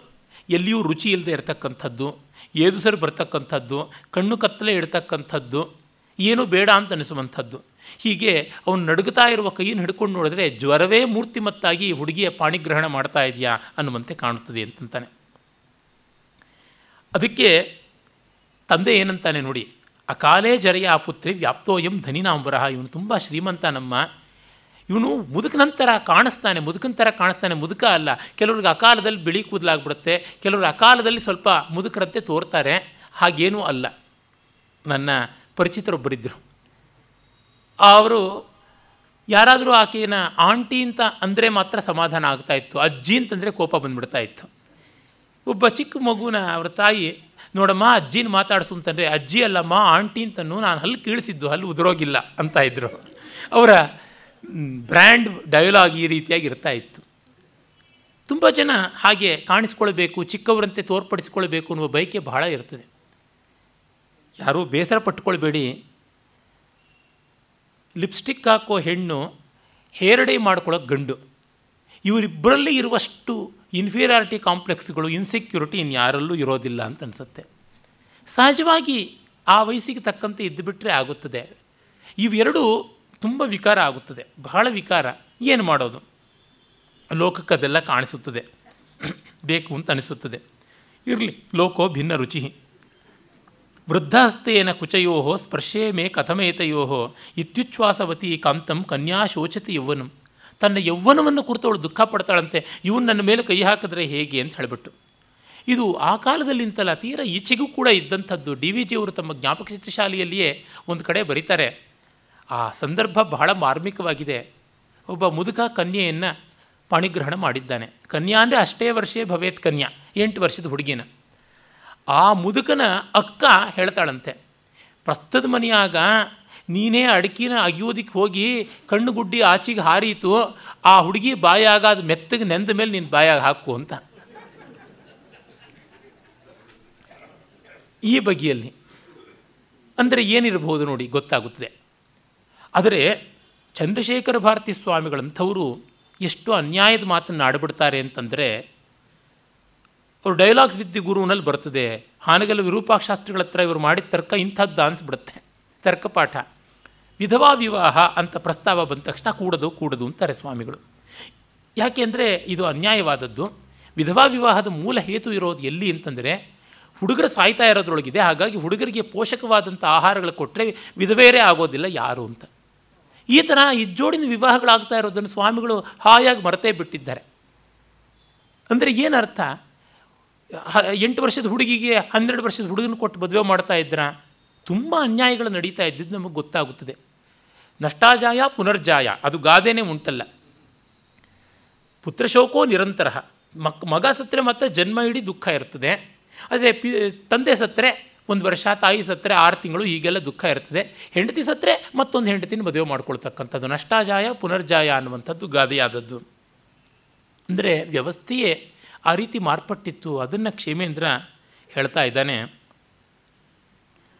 ನಮ್ಮ ಧರ್ಮಶಾಸ್ತ್ರಗಳಲ್ಲಿ ಉಂಟು ಅಧಿವೇದನ, ಮತ್ತೆ ಮತ್ತೆ ಮದುವೆ ಆಗೋದು ಒಂದು ಪಾತಕ ಅಂತ. ಅಂದರೆ ಹೆಂಡತಿಯನ್ನು ಕಳ್ಕೊಂಡ ಮೇಲೆ ಮತ್ತೆ ಮದುವೆ ಆಗೋದು, ಅಥವಾ ಹೆಂಡತಿ ಇದ್ದಾಗ ಮತ್ತೊಂದು ಮದುವೆ ಆಗೋದು, ಇದೆಲ್ಲ ಕೂಡ ಪರಿವೇದನ, ಅಧಿವೇದನ. ಪರಿವೇದನ ಅಂತಂದರೆ ಅಣ್ಣ ಇರುವಾಗಲೇ, ಅವನಿಗಿನ್ನೂ ಮದುವೆ ಆಗದೇ ಇದ್ದಾಗಲೇ ತಮ್ಮ ಅವನ ಒಪ್ಪಿಗೆ ಇಲ್ಲದೇ ಮದುವೆ ಆಗೋದು. ಅಂತಂದರೆ ಅವನು ತನ್ನ ಉದ್ದೇಶದಿಂದ ಬಿಟ್ಟರೆ ಪರವಾಗಿಲ್ಲ, ಇಲ್ಲದೇ ಇದ್ದರೆ ಈ ರೀತಿಯಾಗಿ ಜಂಪ್ ಮಾಡಬಾರ್ದು, ಸೀನಿಯಾರಿಟಿನ ಉಲ್ಲಂಘಿಸಬಾರ್ದು ಅಂತೆಲ್ಲ ಉಂಟು. ಇವನ್ನ ಪಾತಕಗಳ ಲಿಸ್ಟಲ್ಲಿ ಸೇರಿಸಿದ್ದಾರೆ. ಆದರೆ ಅದೆಲ್ಲ ಜಾಣ್ಮೆಯಿಂದ ಮರೆತು ಬಿಡ್ತಾರೆ. ಆಲಂಬ್ಯ ಕನ್ಯಾಮಂಜರ್ಯ ವಿವಾಹೇ ಪಾಣಿಪಲ್ಲವಂ ವೃದ್ಧ ಕುಚ ಫಲಸ್ಯ ಫಲನ್ಯಸ್ತ ವದನೋ ವಾನರಾಯತೆ. ಇವಳ ಬಳ್ಳಿಯಂತಹ ಮೈ ಮೇಲೆ ಅವನು ಎದೆ ಮೇಲೆ ತಲೆ ಇಟ್ಟರೆ ಹಣ್ಣು ತುಂಬಿದ ಬಳ್ಳಿಗೆ ಕೋತಿ ಕೈ ಹಾಕದಂಗೆ ಆಗುತ್ತೆ ಅಂತ ಕವಿ ಬರೀತಾನೆ. ಇದಕ್ಕಿಂತ ಬರ್ಬರವಾಗಿ ಇನ್ನು ಊಹಿಸಿಕೊಳ್ಳೇಬೇಕಾಗಿಲ್ಲ. ವಧೂಹು ವರೋತ್ಸವಾಯಾತ ತರುಣನ್ಯಸ್ತಲೋಚನ ನೋಪಸರ್ಪತಿ ವೃದ್ಧಸ್ಯ ಶಯ್ಯಾಂ ವಧ್ಯಶಿಲಾಮಿವ. ಮದುವೆಗೆ ಬಂದಿರುವ ತರುಣರನ್ನೇ ನೋಡ್ತಾ ಇದ್ದ ಹುಡುಗಿ ಪ್ರಸ್ತದ ಕೋಣೆ ಹಾಸಿಗೆ ಅಂದರೆ ವಧ್ಯಶಿಲೆ ಅಂತ ಭಾವಿಸ್ಕೊಳ್ತಾಳೆ ಅಂತ ಹೇಳ್ತಾನೆ. ಭಾರ್ಯಾ ಸಮಾಗಮೇ ವೃದ್ಧ ಪ್ರಣಾಮಾನತ ಮಸ್ತಕ ಪಾದಾಸ್ಫೋಟನ ಭಗ್ನಾಸ್ಯ ಪತಿತೋ ಮೂರ್ಛಿತ ಕ್ಷಿತೋ. ಇನ್ನು ಅವಳನ್ನು ಆ ಪ್ರಸ್ತದ ಕೋಣೆಯಲ್ಲಿ ಒಲಿಸಿಕೊಳ್ಳಬೇಕು ಅಂತ ಹೇಳ್ಬಿಟ್ಟು ಕಾಲಿಗೆ ಬೀಳೋಕ್ಕೆ ನೋಡ್ತಾನೆ. ಅವಳು ಥೂ ಅಂತ ಕಾಲು ಹಿಂದಕ್ಕೆ ತರಕೊಂಡ್ರೆ ನೆಲಕ್ಕೆ ಮುಖ ಬಿದ್ದು ಇದ್ದ ಹಲ್ಲುಗಳು ಒಡೆದೋಗ್ಬಿಡುತ್ತವೆ ಅಂತ ಹೇಳ್ತಾ ಇದ್ದಾನೆ. ಲಾಲಾಪೂರ್ಣೇನ ವಕ್ತ್ರೇಣ ಪರಿಚುಂಬನ ಮಿಹತೆ ಧಿಗಹೋ ಬತ ನಷ್ಟಾದೀಹಿ ಇತಿ ವೃದ್ಧಂ ಬ್ರವೀತಿ ಸ. ಜೊಲ್ಲು ಸುರಿಸೋ ಬಾಯಿಂದ ಅವಳನ್ನು ಮುತ್ತು ಕೊಡೋದಕ್ಕೆ ನೋಡಿದ್ರೆ ಥೂಚಿ ಅಂತ ಅವಳು ಮುಖ ತಿರುಗಿಸ್ಕೊಂಡು ಹೋಗ್ತಾಳೆ. ಈ ತರಹ ಆಗುತ್ತದೆ. ಪಿತು ಪಿತಾಮೋಹೋಸೀತಿ ಪಿತಾಮಹೋಸ್ತೀತಿ ತುತ್ತುಲ್ಯ ಕಿಂನ ಲಜ್ಜಸೆ ಅನೀತಾಹಂ ಕುಪತಿನ ವದಕಸ್ಯ ಕೃತೆ ತ್ವಯ. ನನ್ನ ಅಪ್ಪನ ತಾತನಂಗೆ ಕಾಣಿಸ್ತೀಯಲ್ಲ, ನೀನು ನನ್ನ ಹತ್ತಿರ ಬರೋದಕ್ಕೆ ನಾಚಿಕೆ ಆಗೋದಿಲ್ವಾ ಅಂತ ಅವಳು ಕೇಳ್ತಾಳೆ ಅಂತ ಹೇಳ್ಬಿಟ್ಟು ಅಂತಾನೆ. ಇತಿ ಪ್ರಲಾಪಿನಿ ವೃದ್ಧ ಶಯನಂ ಯಾಚತೆ ವಧೂಂ ವಾಕ್ಯೈ ಪತಿತದಂತಾಲಿ ಗಲಲ್ಲಾಲಾಲ ಗಲಲ್ಲಾಲಾವ ಗಲಲ್ಲಾಲಾಲವಾಕುಲೈ. ಹಾಸಿಗೆಯಲ್ಲಿ ಜಾಗ ಕೊಡು ಅಂತ ಅವಳನ್ನು ಬೇಡ್ಕೊಳ್ತಾನಂತೆ. ಹಲ್ಲು ಬಿದ್ದು ಹೋಗಿದೆ, ಬಾಯಿಂದ ಮಾತು ಸರಿಯಾಗಿ ಬರ್ತಾ ಇಲ್ಲ, ಜೊಲ್ಲು ಸುರಿತಾ ಇದೆ, ಮಾತು ಸ್ಪಷ್ಟವಾಗಿ ಕೇಳಿಸ್ತಾ ಇಲ್ಲ ಅಂತ ಬರೀತಾನೆ. ವಧೂರ್ ವೃದ್ಧ ಭುಜಂಗೇನ ಸ್ಪೃಷ್ಟಾ ಕಷ್ಟವಾದಿನಿ ದಷ್ಟೇವ ಕಟ್ವಾ ಮುತ್ಸೃಜ್ಯ ಗೇಹಾದ್ ಗೇಹಂ ಪಲಾಯತೆ. ಇವನು ನೋಡಿ ಹಾವನ್ನು ನೋಡಿದಂತೆ ಹೌಹಾರಿ ಅವಳು ಹಾಸಿಗೆಯಿಂದ ಎದ್ದು ಮನೆಯಿಂದ ಮನೆಗೆ ಆಚೆ ಕಡೆಗೆ ಓಡೋ ಓಡ್ತಾ ಇರ್ತಾಳೆ. ಬಲಾತ್ ಬಂಧು ಜನೈರ್ ನೀತ ಪುನಃಶಯ್ಯ ನಿಕೇತನಂ ವಧೂರ್ ವೃದ್ಧಸ್ಯ ಸಂಸ್ಪರ್ಶಂ ಚಂಡಾಲಸ್ಯೇವ ರಕ್ಷತಿ. ಹಾಗೆ ಓಡೋದೋಳನ್ನು ಬಲವಂತವಾಗಿ ಬಂಧು ಜನ ಎಳ್ಕೊಂಡು ಬಂದು ಇವನು ಮನೆಗೆ ತಂದು ಬಿಟ್ಟಾಗ ಅವನ ಸ್ಪರ್ಶವನ್ನು ಚಂಡಾಲ ಸ್ಪರ್ಶ ಅನ್ನುವಂತೆ ಅವಾಯ್ಡ್ ಮಾಡ್ತಾ ತನ್ನನ್ನು ತಾನು ಕಾಪಾಡ್ಕೋತಾಳೆ. ಆಮೇಲೆ ರಜಸ್ವಲೋತ್ಸವೇ ವಧ್ವಾಹ ಪೂರ್ವಜಾರ ಸಮಾಗಮಾತ್ ಪ್ರಾತಃ ಕ್ಷಿಪತಿ ಸಿಂಧೂರಂ ವೃದ್ಧಸ್ಯ ವದನೇ ಜನಃ. ಅವಳು ರಜಸ್ವಲೆ ಆದಾಗ ಈ ರಜೋದರ್ಶನ ಶಾಂತಿ ಅಂತ ಒಂದು ಕರ್ಮ ಮಾಡಬೇಕಾಗಿದೆ, ಅದನ್ನು ಉತ್ಸವ ಅಂತ ಮಾಡ್ತಾರೆ. ಹಾಗೆ ಮಾಡಿದಾಗ ಪೂರ್ವಜಾರ ಸಮಾಗಮಾತ್, ಇವಳು ಮನೆ ಬಿಟ್ಟು ಎಲ್ಲೆಲ್ಲಿಗೂ ಓಡೋಗಿದ್ದಳಲ್ಲ, ಅವಳ ಹಳೆಯ ಬಾಯ್ ಫ್ರೆಂಡ್ಸನ್ನು ನೆನಪಿಸಿಕೊಂಡು ಜನ ಈ ವೃದ್ಧನ ಮುಖಕ್ಕೆ ಸಿಂಧೂರವನ್ನು ಹಚ್ಚಿ ನಗುತ್ತಾರೆ ಅಂತ. ಮುಹುಹು ಶಕ್ತಿ ದರಿದ್ರಸ್ಯ ಗೂಢಾಂಗಂ ಸ್ಪೃಶತೋ ಮುಹುಹು ನರತಿರ್ ವಿರತಿರ್ವಾಪಿ ಸ್ಥವಿರಸ್ಯ ಪ್ರಜಾಯತೆ. ಇವನು ಏನು ಮಾಡಿದ್ರೂ ಅವಳ ಸಹವಾಸಕ್ಕೆ ಇವನಿಗೆ ಸ್ಥೈರ್ಯ ಇಲ್ಲ, ಸಂತೋಷ ಇಲ್ಲ, ಶಕ್ತಿಯೂ ಇಲ್ಲ. ಆ ರೀತಿಯಾಗಿ ನಾಚಿಗೇಡಿನ ಪರಿಸ್ಥಿತಿಗೆ ಬರ್ತಾನೆ. ಪ್ರಮಾದಾದ್ಯದಿ ವೃತ್ತಸ್ಯ ಶಕ್ತಿರಾಕಾಲಿಕೀ ಭವೇತ್ ತದರ್ಥಂ ತಸ್ಯ ನಿರ್ಯಾತಿ ಶುಕ್ರೇಣೇವ ಸಹಾಸವಃ. ಇವನೇನಾದ್ರು ವೀರ್ಯಸ್ಕಲನ ಮಾಡಿದ್ರೆ ಪ್ರಾಣವೇ ಬಿದ್ದೋಗ್ಬಿಡುತ್ತೆ ಅನ್ನೋ ಥರ ಆಗಿದೆ ಅಂತ ಕವಿ ಅಷ್ಟು ನೇರವಾಗಿ ಬರೆದು ಬಿಡ್ತಾನೆ. ವೃದ್ಧಸ್ಯ ವೃಷ್ಯೈ ಆಹಾರೈ ವಾಜೀಕರಣಮಿಚ್ಛತಃ ಅತೀಸಾರೈ ಸ್ವ ಸವಮನೈ ನಷ್ಟಾಪುಷ್ಟಿ ತ್ರಿವಾರ್ಷಿಕಿ. ಇನ್ನು ಅವನು ಮೈಕೈ ಪುಷ್ಟಿ ಮಾಡಿಕೊಳ್ಬೇಕು ಮತ್ತು ವೀರ್ಯ ಪುಷ್ಟಿ ಬರೆಸ್ಕೊಳ್ಬೇಕು ಅಂತ ವಾಜೀಕರಣ ಅಂತಲೇ ಆಯುರ್ವೇದದಲ್ಲಿ ಒಂದು ಅಂಗ ಉಂಟು, ಅಷ್ಟಾಂಗದಲ್ಲಿ ಒಂದು ಅಂಗ. ಅದಕ್ಕಾಗಿ ಬೇಕಾಗಿರ್ತಕ್ಕಂಥ ವೃಷ್ಯವಾದ ಆಹಾರಗಳಿಂದ ಅಫ್ರೋಡೈಸಿಯಾಕಾದಂಥ ಆಹಾರಗಳು ಔಷಧಗಳನ್ನು ಮಾಡಿಕೊಂಡು ಅದು ಮತ್ತು ರಿವರ್ಸ್ ಹೊಡೆದು ಅತಿಸಾರ ಅಂದರೆ ರಕ್ತಭೇದಿ, ವಮನ, ವಾಂತಿ ಎಲ್ಲ ಆಗಿ ಮೂರು ವರ್ಷಗಳ ಪುಷ್ಟಿ ಒಂದೇ ಬಾರಿ ಇಳಿದೋಗ್ಬಿಡ್ತು ಅಂತ ಕವಿ ಬರೀತಾನೆ. ಇವನ್ನೆಲ್ಲ ಕೇಳಿ ಯಾರೂ ಬೇಜಾರು ಮಾಡ್ಕೊಳ್ಬಾರ್ದು. ಯಾಕೆಂದರೆ ನೆನ್ನೆಯೇ ಪಾಪ ಕೆಲವರು ಬೆಚ್ಚಿ ಬಿದ್ದಿರಬೇಕು ಅನಿಸುತ್ತೆ. ಕ್ಷೇಮೇಂದ್ರ ಅಂತಂದರೆ ನಮಗೂ ಕ್ಷೇಮ ಆಗುತ್ತೆ ಅಂತ ಏನೋ ಬಂದಿರಬಹುದು, ನೋಡಿದ್ರೆ ಈ ಥರದ್ದಿರುತ್ತಾ ಅಂತ. ಇದು ಮತ್ತೆ ಇನ್ನೆಲ್ಲೂ ನಮ್ಮ ಭಾರತ ದೇಶದಲ್ಲೇ ಕ್ಷೇಮೇಂದ್ರನ ಬಗ್ಗೆ ಪ್ರವಚನ ಆದಂತೆ ಕಾಣೆ. ಎಲ್ಲಿಯೋ ವಿದ್ವಾಂಸರ ಸೆಮಿನಾರ್ಗಳಲ್ಲಿ ಒಂದೋ ಅರ್ಧವೋ ಪೇಪರ್ಗಳು ಬರಬಹುದು ಅಷ್ಟೇ. ನಾನು ಧೈರ್ಯವಾಗಿ ಹೇಳ್ತೀನಿ, ಇಡೀ ನಮ್ಮ ದೇಶದಲ್ಲಿ ಕ್ಷೇಮೇಂದ್ರನ ಆದ್ಯಂತ ಓದಿಕೊಂಡವರು ಅವನ ಕೃತಿಗಳ ಸಂಖ್ಯೆಯಲ್ಲೂ ಇಲ್ಲ ಅನಿಸುತ್ತೆ. ಜನ ಕಷ್ಟ ಓದುವುದು. ಮತ್ತು ಕ್ಷೇಮೇಂದ್ರನ ಬಗ್ಗೆ ಮಾತಾಡಿದ್ರೆ ಭಾಗವತ್ ಸಪ್ತಾಹ ನಡೆಸಿದಂತೆ ಏನು ದಾನ ದಕ್ಷಿಣೆ ಬರುವಂಥದ್ದಲ್ಲ. ಟಿ ವಿಯಲ್ಲಿ ನಿಮ್ಮ ಧರ್ಮ ಸಂದೇಹಗಳಿಗೆ ನಮ್ಮ ಉತ್ತರಗಳು ಅಂತ ಏನು ಗಡ್ಡ ನೀವು ಕೊಂಡು ನಾಮ ತೀಡಿಕೊಂಡು ಏನೂ ಮಾಡೋದಕ್ಕೂ ಸಾಧ್ಯವಿಲ್ಲ. ಹೀಗಾಗಿ ಎಲ್ಲಿಯೂ ಸಲ್ಲದೇ ಇರತಕ್ಕಂಥವನು ಕ್ಷೇಮೇಂದ್ರ. ಶ್ರೋತೃಗಳಿಗೂ ಕೂಡ ಅಷ್ಟಾಗಿ ಪ್ರಿಯನಾಗದೆ ಹೋಗ್ಬೋದು. ಆದರೆ ಯಾರಿಗೆ ಪ್ರಾಚೀನ ಭಾರತದ ಜನಜೀವನದಲ್ಲಿ ಆಸ್ಥೆ ಇದೆ, ನಮ್ಮ ಸಾಂಸ್ಕೃತಿಕ ವಿಷಯಗಳಲ್ಲಿ ಏನೇನು ಅಂಗಗಳಿವೆ ಮತ್ತು ನಮ್ಮ ಸಂಸ್ಕೃತ ಕವಿಗಳು ಬರೀ ಇಂದ್ರ ಚಂದ್ರ ದೇವೇಂದ್ರ ಅನ್ನುವಂಥ ರೀತಿಯ ಅಲೌಕಿಕ ವಸ್ತುಗಳನ್ನು ಅಪ್ಸರೆಯರನ್ನೇ ವರ್ಣಿಸಿದ್ರು, ಹಾರ್ಷ್ ರಿಯಾಲಿಟೀಸನ್ನ, ಗ್ರೌಂಡ್ ರಿಯಾಲಿಟೀಸನ್ನು ವರ್ಣಿಸಿಲ್ಲ ಅಂತ ಅನ್ನೋರಿಗೆ ಒಂದು ಅದ್ಭುತವಾಗಿ ಉತ್ತರವೆಂಬಂತೆ ನಿಂತಿದ್ದಾನೆ. ಈ ಕಾರಣದಿಂದ ನೋಡಬೇಕು. ಈ ಹೊತ್ತು ಸಾಹಿತ್ಯ ಸಮಾಜ ಸುಧಾರಣೆಗೆ ಅಂತ ಅಂತಾರಲ್ಲ, ಅದು ಪರಮಾರ್ಥತಃ ನಿಜವಲ್ಲ. ಆದರೂ ಅವರಿಗೂ ಕೂಡ ಉತ್ತರ ಅವರಿಗೆ ಕೂಡ ಇಲ್ಲಿ ಕಾಣಿಸುವಂಥದ್ದಾಗಿದೆ. ಆ ಕಾರಣದಿಂದ ವಿಸ್ತರಿಸಿ ವಿವರಿಸಿ ಹೇಳ್ತಾ ಇದ್ದೀನಿ. ಅಹೋ ವೃದ್ಧಸ್ಯ ಪರ್ಯಂತೆ ಲಗ್ನಃ ಸುಕೃತ ಸಂಚಯ ಭಾರ್ಯಾ ಸುರತಮಂತ್ರೇಣ ನಾಮಗ್ರಹಣಕಾರಿಣಿ. ಮತ್ತು ಇವನು ಮಂತ್ರ ಮದ್ದು ಮಾಟ ಎಲ್ಲ ಮಾಡಿಕೊಂಡು ತನ್ನ ಪುಣ್ಯವನ್ನು ಇಂಪ್ರೂವ್ ಮಾಡಿಕೊಂಡು ಹೆಂಡತಿಯನ್ನು ಹೆಸರಿಡಿದು ಕರೆದರೆ ಅವಳು ಓಗುಡುವಂತೆ ಆದರೆ ಸಾಕು, ಅದೇ ಸಂಭೋಗದಷ್ಟು ಸಂತೋಷ ಅಂತ ಅಂದ್ಕೋತಾ ಇದ್ದಾನೆ. ಗರ್ಭಿಣೀ ಪರಬೀಜೇನ ವೃದ್ಧಸ್ಯೋತ್ಸವ ಕಾರಿಣಃ ದದಾತ್ಯನುಜ್ಞಾಂ ಸತತಂ ಪಾದಸಂವಾಹನೆ ವಧೂ. ಅವಳು ಎಲ್ಲ ಔಟ್ಡೋರ್ ಶೂಟಿಂಗ್ ಸಾಕಷ್ಟು ಮಾಡಿಕೊಂಡು ಬಂದಿದ್ದಾಳೆ, ಪರ ಪ್ರಸಂಗಗಳಿಂದಲೇ ಗರ್ಭಿಣಿಯಾಗಿದ್ದಾಳೆ. ಆಗ ಇವಳು ಗರ್ಭಿಣಿಯಾದಾಗ ನನ್ನ ಕಾಲೊತ್ತೋದಿಕ್ಕೆ ಮಾತ್ರ ಪರವಾಗಿಲ್ಲ, ಅಷ್ಟು ಮಟ್ಟಿಗೆ ನನಗೆ ಸ್ಪರ್ಶಾವಕಾಶ ಕೊಡ್ತೀನಿ ಅಂತ ಕಾಲೊತ್ತಿಸ್ಕೋತಾಳೆ ಮುದುಕನ ಹತ್ರ ಅಂತ ಹೇಳ್ತಾನೆ. ಮತ್ತು ಅವಳಿಗೂ ಫ್ರಸ್ಟ್ರೇಷನ್ ಇದೆ. ಆ ಫ್ರಸ್ಟ್ರೇಷನನ್ನು ಅವಳು ಯಾವ ರೀತಿಯಾಗಿ ವೆಂಜನ್ಸಾಗಿ ಕನ್ವರ್ಟ್ ಮಾಡ್ಕೊಂಡಿದ್ದಾಳೆ ಅನ್ನೋದು ಕವಿ ಹೇಳ್ತಾ ಇದ್ದಾನೆ. ಇಲ್ಲಿ ನೋಡಿ, ಯಾರ ಪರವಾಗಿಯೂ ಯದ್ವಾ ತದ್ವಾ ಆರ್ಟಿಫಿಷಿಯಲ್ ಸಿಂಪತಿ ಇಟ್ಕೊಂಡಿಲ್ಲ, ವಾಸ್ತವ ನಡೆಯುವಂಥದ್ದನ್ನು ಕವಿ ಹೇಳ್ತಾನೆ. ಗುಣಜಗ್ಧಸ್ಯ ದಗ್ಧಸ್ಯ ತರೋರ್ ಜಾತೋಯ ಮಂಕುರಃ ಇತಿ ಬ್ರುವಾಣ ವೃದ್ಧಸ್ಯ ಪ್ರನೃತ್ಯತ್ಯುತ್ಸವೇ ಸ್ತ್ರಿಯಃ ಪ್ರಹರ್ಷಾತ್ ಪಾದಪತನೈ ಬಂಧುಮಧ್ಯೆ ವಧೂಗಿನ ಪುತ್ರಜನ್ಮನಿ ವೃದ್ಧೇನ ಸಪತ್ನೋಪಿ ನಿಮಂತ್ರಿತ. ಮಗುವೂ ಹುಟ್ಟಿತು. ವೃದ್ಧನಿಗೆ ಕ್ಷೇತ್ರಜಾತ ಅಷ್ಟೇ, ಔರಸ ಅಲ್ಲ, ಕ್ಷೇತ್ರಜನಾದಂಥ ಮಗ ಹುಟ್ಟಿದ. ಆಗ ತನ್ನ ವೈರಿಗಳನ್ನೂ ಕೂಡ ಪುತ್ರೋತ್ಸವ ಆಗಿದೆ ಅಂತ ಹೇಳ್ಬಿಟ್ಟು ಇನ್ವಿಟೇಷನ್ ಕೊಟ್ಟು ಕರೆಸ್ಕೋತಾನಂತೆ. ಮತ್ತು ಪಾದ ಪಾದಕ್ಕೆ ಬಿದ್ದು ಎಲ್ರಿಗೂ ಸ್ವಾಗತ ಮಾಡ್ತಾ ಇದ್ದಾನೆ. ಆಗ ಬಂದಂಥ ಹೆಣ್ಣು ಮಕ್ಕಳು ನೃತ್ಯ ಮಾಡ್ತಾ ಇದ್ದಾನೆ. ಉತ್ತರ ಭಾರತದಲ್ಲಂತೂ ಪ್ರತಿ ಹಬ್ಬಗಳಲ್ಲೂ ಉತ್ಸವ ಸಮಾರಂಭಗಳಲ್ಲಿ ಉತ್ಸವದಲ್ಲಿ ನೃತ್ಯ ಇರುತ್ತದೆ. ಆಹಾ, ಗೆದ್ದಲಿಡದ ಮರದಲ್ಲಿ ಚಿಗುರು ಕಾಣಿಸ್ತು ಅಂತ ಹೆಂಗಸರು ಹಾಡ್ತಾ ಇದ್ದಾರಂತೆ. ಷಷ್ಠಿ ಪ್ರಜಾಗರೇಣೇವ ವೃದ್ಧಸ್ಯ ಜೀರ್ಣಕಾರಿಣ ಪರ್ಯಂತಕಾರೇ ವಿಷಮಃ ಶ್ವಾಸ ಸಮುಪಜಾಯತೆ. ಇನ್ನು ಆರು ದಿವಸ ಅವನು ನಿದ್ರೆಗೆಟ್ಟಿದ್ದ ಈ ಎಲ್ಲ ಉತ್ಸವಗಳಲ್ಲಿ. ಮತ್ತು ಯದ್ವಾ ತದ್ವಾ ಊಟ ತಿಂಡಿನೂ ಮಾಡಿಸಿ ತಿಂದಿದ್ದ. ಹಾಗಾಗಿ ಅಜೀರ್ಣ ಆಗ್ಬಿಡ್ತು, ವಿಷಮಶ್ವಾಸವಾಗಿ ಇವನು ಪ್ರಾಣ ತೇಲುಗಣ್ಣು ಮೇಲುಗಣ್ಣು ಅಂತ ಆಗ್ಬಿಡ್ತು. ಧನ್ಯಾತ್ವಂ ವೃದ್ಧ ದಯಿತೆ ಪುತ್ರಿಕಾ ವಿಧವಾಧುನ ಗೃಹಿಣೀ ಸ್ತ್ರೀಭಿರಿ ಇತ್ಯುಕ್ತ ಬಾಷ್ಪಂ ನೋಜ್ಜತ್ಯಮಂಗಲಂ. ಸತ್ತೇ ಹೋಗ್ಬಿಡ್ತಾನೆ.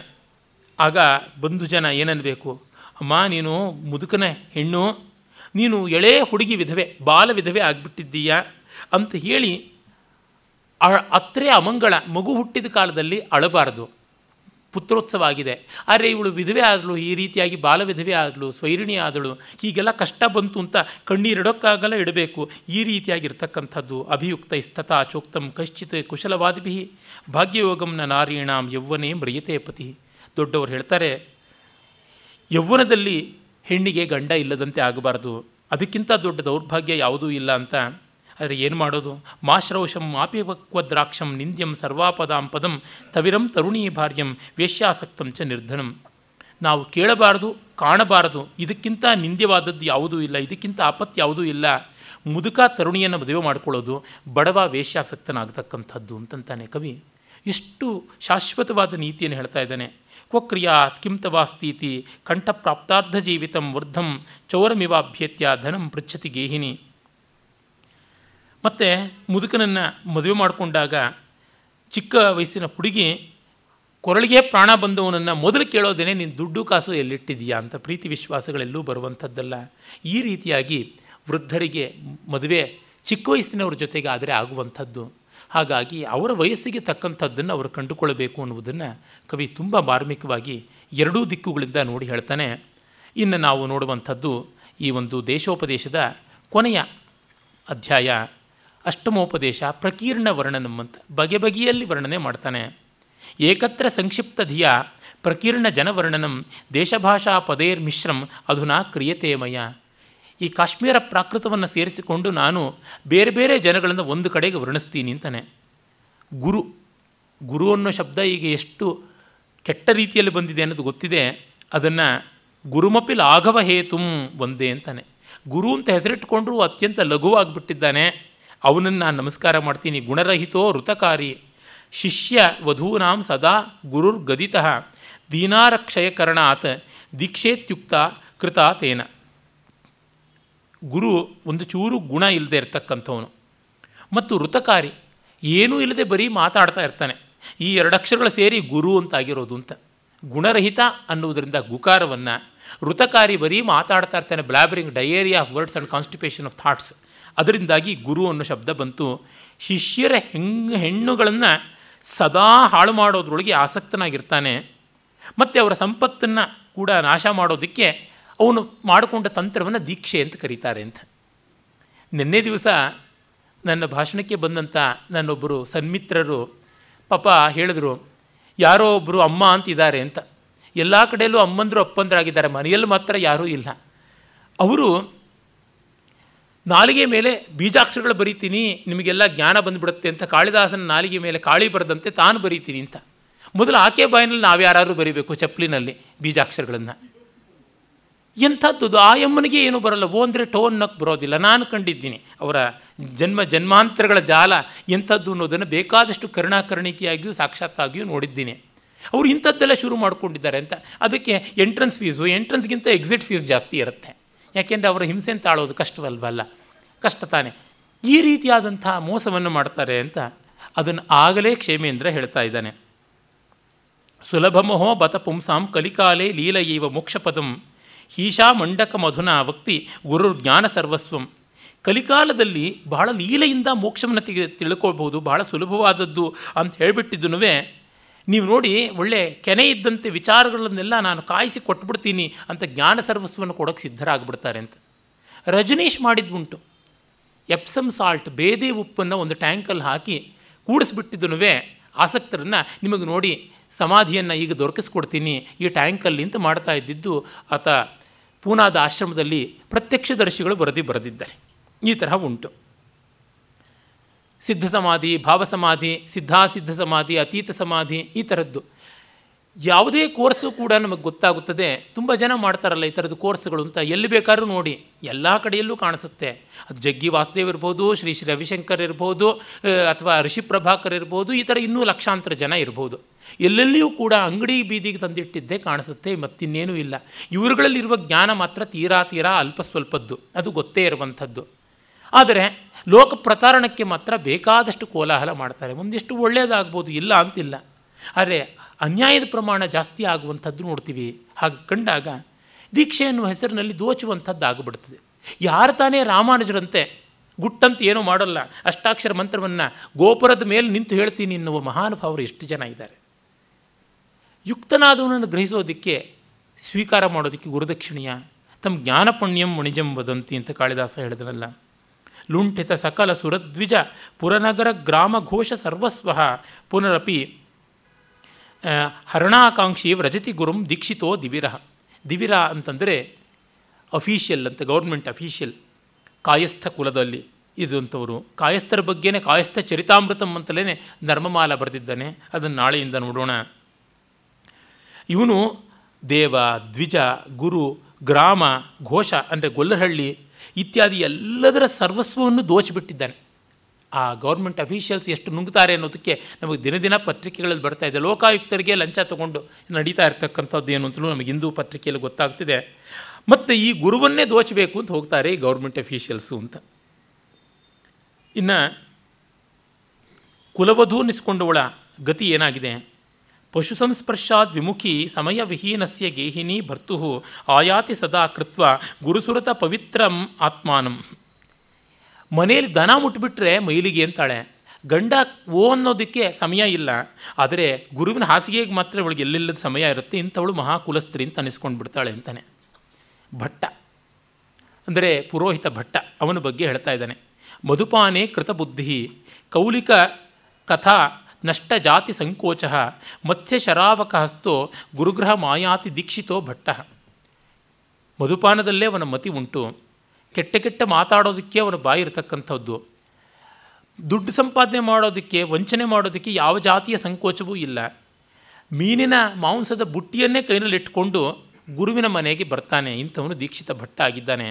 ನಿತ್ವಾ ನಿಖಿಲಾಂ ರಾತ್ರಿಂ ಕ್ಷೀಭೋ ವಾಂತಾಸವಃ ಶ್ವಲೀಢಾಸ್ಯ ಅಭಿವಾದನ ಪರಿಶುದ್ಧ ಪ್ರಾತರ್ಭಟ್ಟೋನ್ಯ ಭಟ್ಟೇಶು.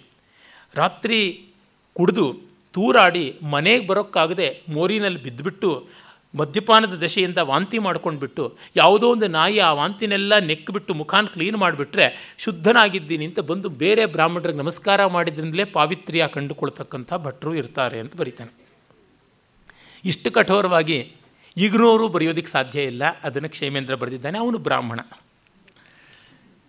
ಮತ್ತು ವಣಿಕರ ವರ್ತಕರ ಬಗ್ಗೆ ಬರುತ್ತೆ, ಬರ ಬರಿತಾನೆ ಮಾರ್ಜಾ ಮಾರ್ಜನಕ ರೇಣುಕರಾಲು ಗುಡಮಧು ಧೃತ ಪಿಂಗತೈಲ ಲಿಪ್ತ ಕರಹ ಗ್ರಾಹಕ ಘಟ್ಟನ ಸಕ್ತಃ ಹಟ್ಟಪಿಶಾಚೋ ವಣಿಂಗ್ ಮೂರ್ಥ.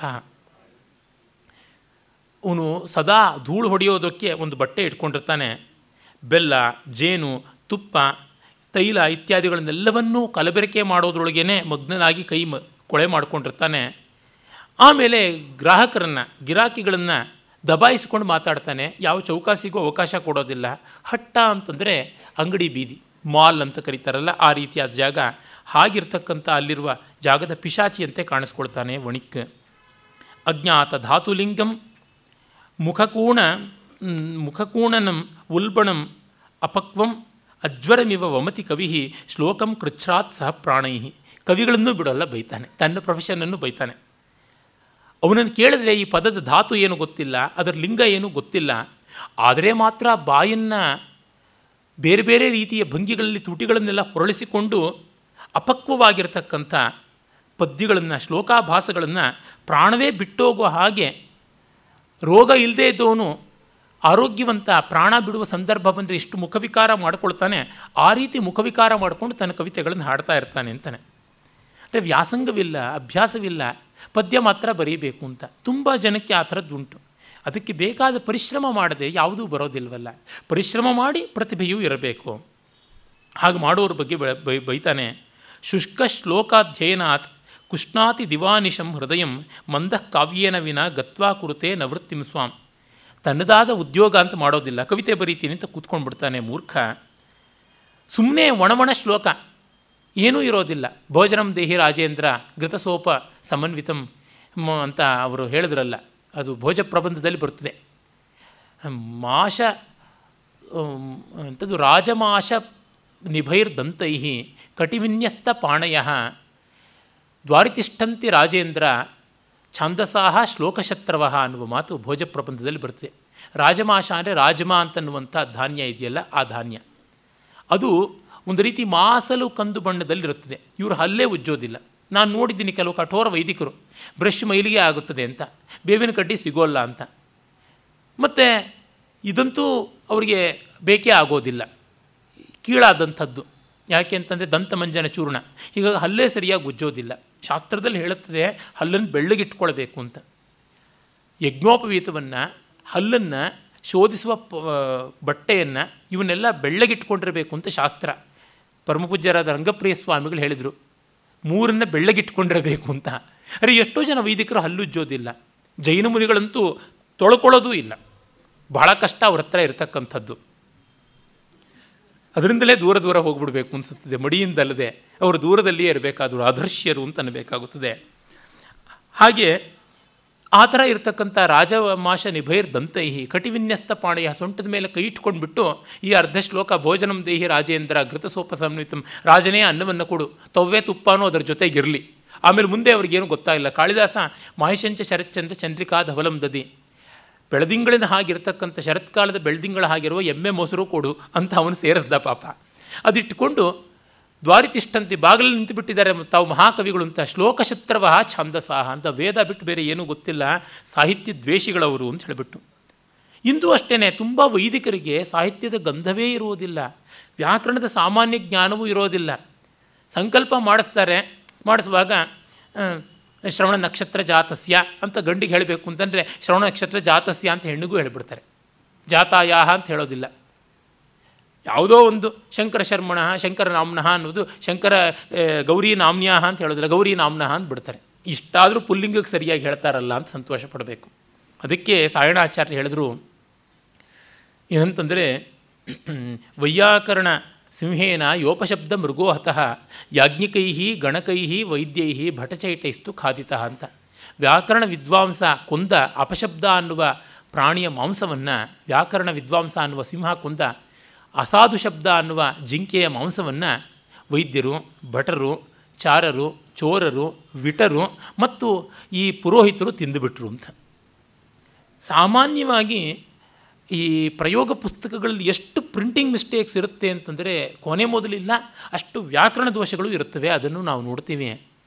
ಶಬ್ದ ಮಾತ್ರೇಣ ಸಿದ್ಧತಿ ಅಂತ ಅಂದ್ಕೊಂಡು ಬಿಟ್ಟಿದ್ದಾರೆ ಅನಿಸುತ್ತದೆ. ಅದು ಅಪಶಬ್ದ ಆಗಿಬಿಟ್ರೆ ಗತಿಯೇನೋ, ಅದನ್ನು ಕ್ಷೇಮೇಂದ್ರ ಬೈತಾ ಇದ್ದಾನೆ. ಹೀಗೆ ಶುಷ್ಕ ಶ್ಲೋಕಾಧ್ಯಯನ ಮಾಡಿಕೊಂಡು ಹಗಲೂ ರಾತ್ರಿ ಹೃದಯ ಹಿಂಡುಕೋತಾನಂತೆ, ಹೃದಯದಿಂದ ಬರಬೇಕು ಸಾಹಿತ್ಯ ಅಂತ. ತನ್ನ ಸ್ವಂತದ ವಿದ್ಯೆ ವೃತ್ತಿ ಏನನ್ನೂ ಗಮನಿಸ್ಕೊಳ್ತಾ ಇಲ್ಲ ಅಂತಾನೆ. ಮತ್ತು ಈ ಧಾತುವಾದಿಗಳು ಅಂದರೆ ಬಂಗಾರ ಮಾಡ್ತೀವಿ ಸುಲಭವಾಗಿ ಅಂತಕ್ಕಂಥವ್ರು, ಅವ್ರ ಬಗ್ಗೆ ಅವನು ಹೇಳ್ತಾನೆ. ಪರ್ಯಂತಾತಿ ಸಾರೆ ಲಗ್ನೇ ವೃದ್ಧ ಸೂತಸಿದ್ಧಸ್ಯ ಶುದ್ಧಿರ್ದೇಹಮಲಾನಾಂ ಜಾತೇತ್ಯುಪಜಾಯತೆ ಹರ್ಷಃ. ಏನೇನೋ ಚಿಕಿತ್ಸೆಗಳು ಮಾಡೋದಕ್ಕೆ ಹೋಗ್ಬಿಟ್ಟು ಈ ಧಾತುವಾದದ ಮೂಲಕವಾಗಿ ಕಡೆಗೆ ಅತಿಸಾರ ಆದರೆ ನಿಮ್ಮ ಆರೋಗ್ಯಕ್ಕಾಗಿ ವಿರೇಚನ ಮಾಡಿದ್ದು ಅಂತ ಹೇಳಿಸ್ತಾನೆ, ಹಾಗಾಗ್ಬಿಡುತ್ತೆ ಅಂತ. ಜೂಜುಗಾರನ ಬಗ್ಗೆ ಹೇಳ್ತಾನೆ. ಶ್ವೇತಾರ್ಕಾಕೃತಿ ಗಣಪತಿ ಮಂತ್ರಾರ್ಥಿ ಕಿತವ ಚಕ್ರ ವಿಜಯಾಯ ಕಿತವ ಶಪರಿ ಮಂಡಕ ಸಿಂಧೂರಕರೋ ಗುರುಂ ಯಾತಿ. ಇವನು ಗುರುಗಳ ಹತ್ರಕ್ಕೆ ಬರ್ತಾನೆ. ಯಾತಕ್ಕೆ ಅಂತಂದರೆ ಜೂಜಿನಲ್ಲಿ ಏನಾದರೂ ಗೆಲುವಾಗುತ್ತದ ಅಂತ. ಅದಕ್ಕೆ ಗುರುವಿಗೆ ಕಾಣಿಕೆ ಏನು ತಗೋತಾನೆ ಅಂತಂದರೆ ಮೀನನ್ನೇ ಕಾಣಿಕೆಯಾಗಿ ತೊಗೊಂಡು ಬರ್ತಾನೆ. ಕೈಯಲ್ಲಿ ಸಿಂಧೂರ ಬೇರೆ ಇಟ್ಕೊಂಡು, ಹಣೆಗೆ ತಿಲಕ ಇಟ್ಕೊಂಡಿರ್ತಾನೆ.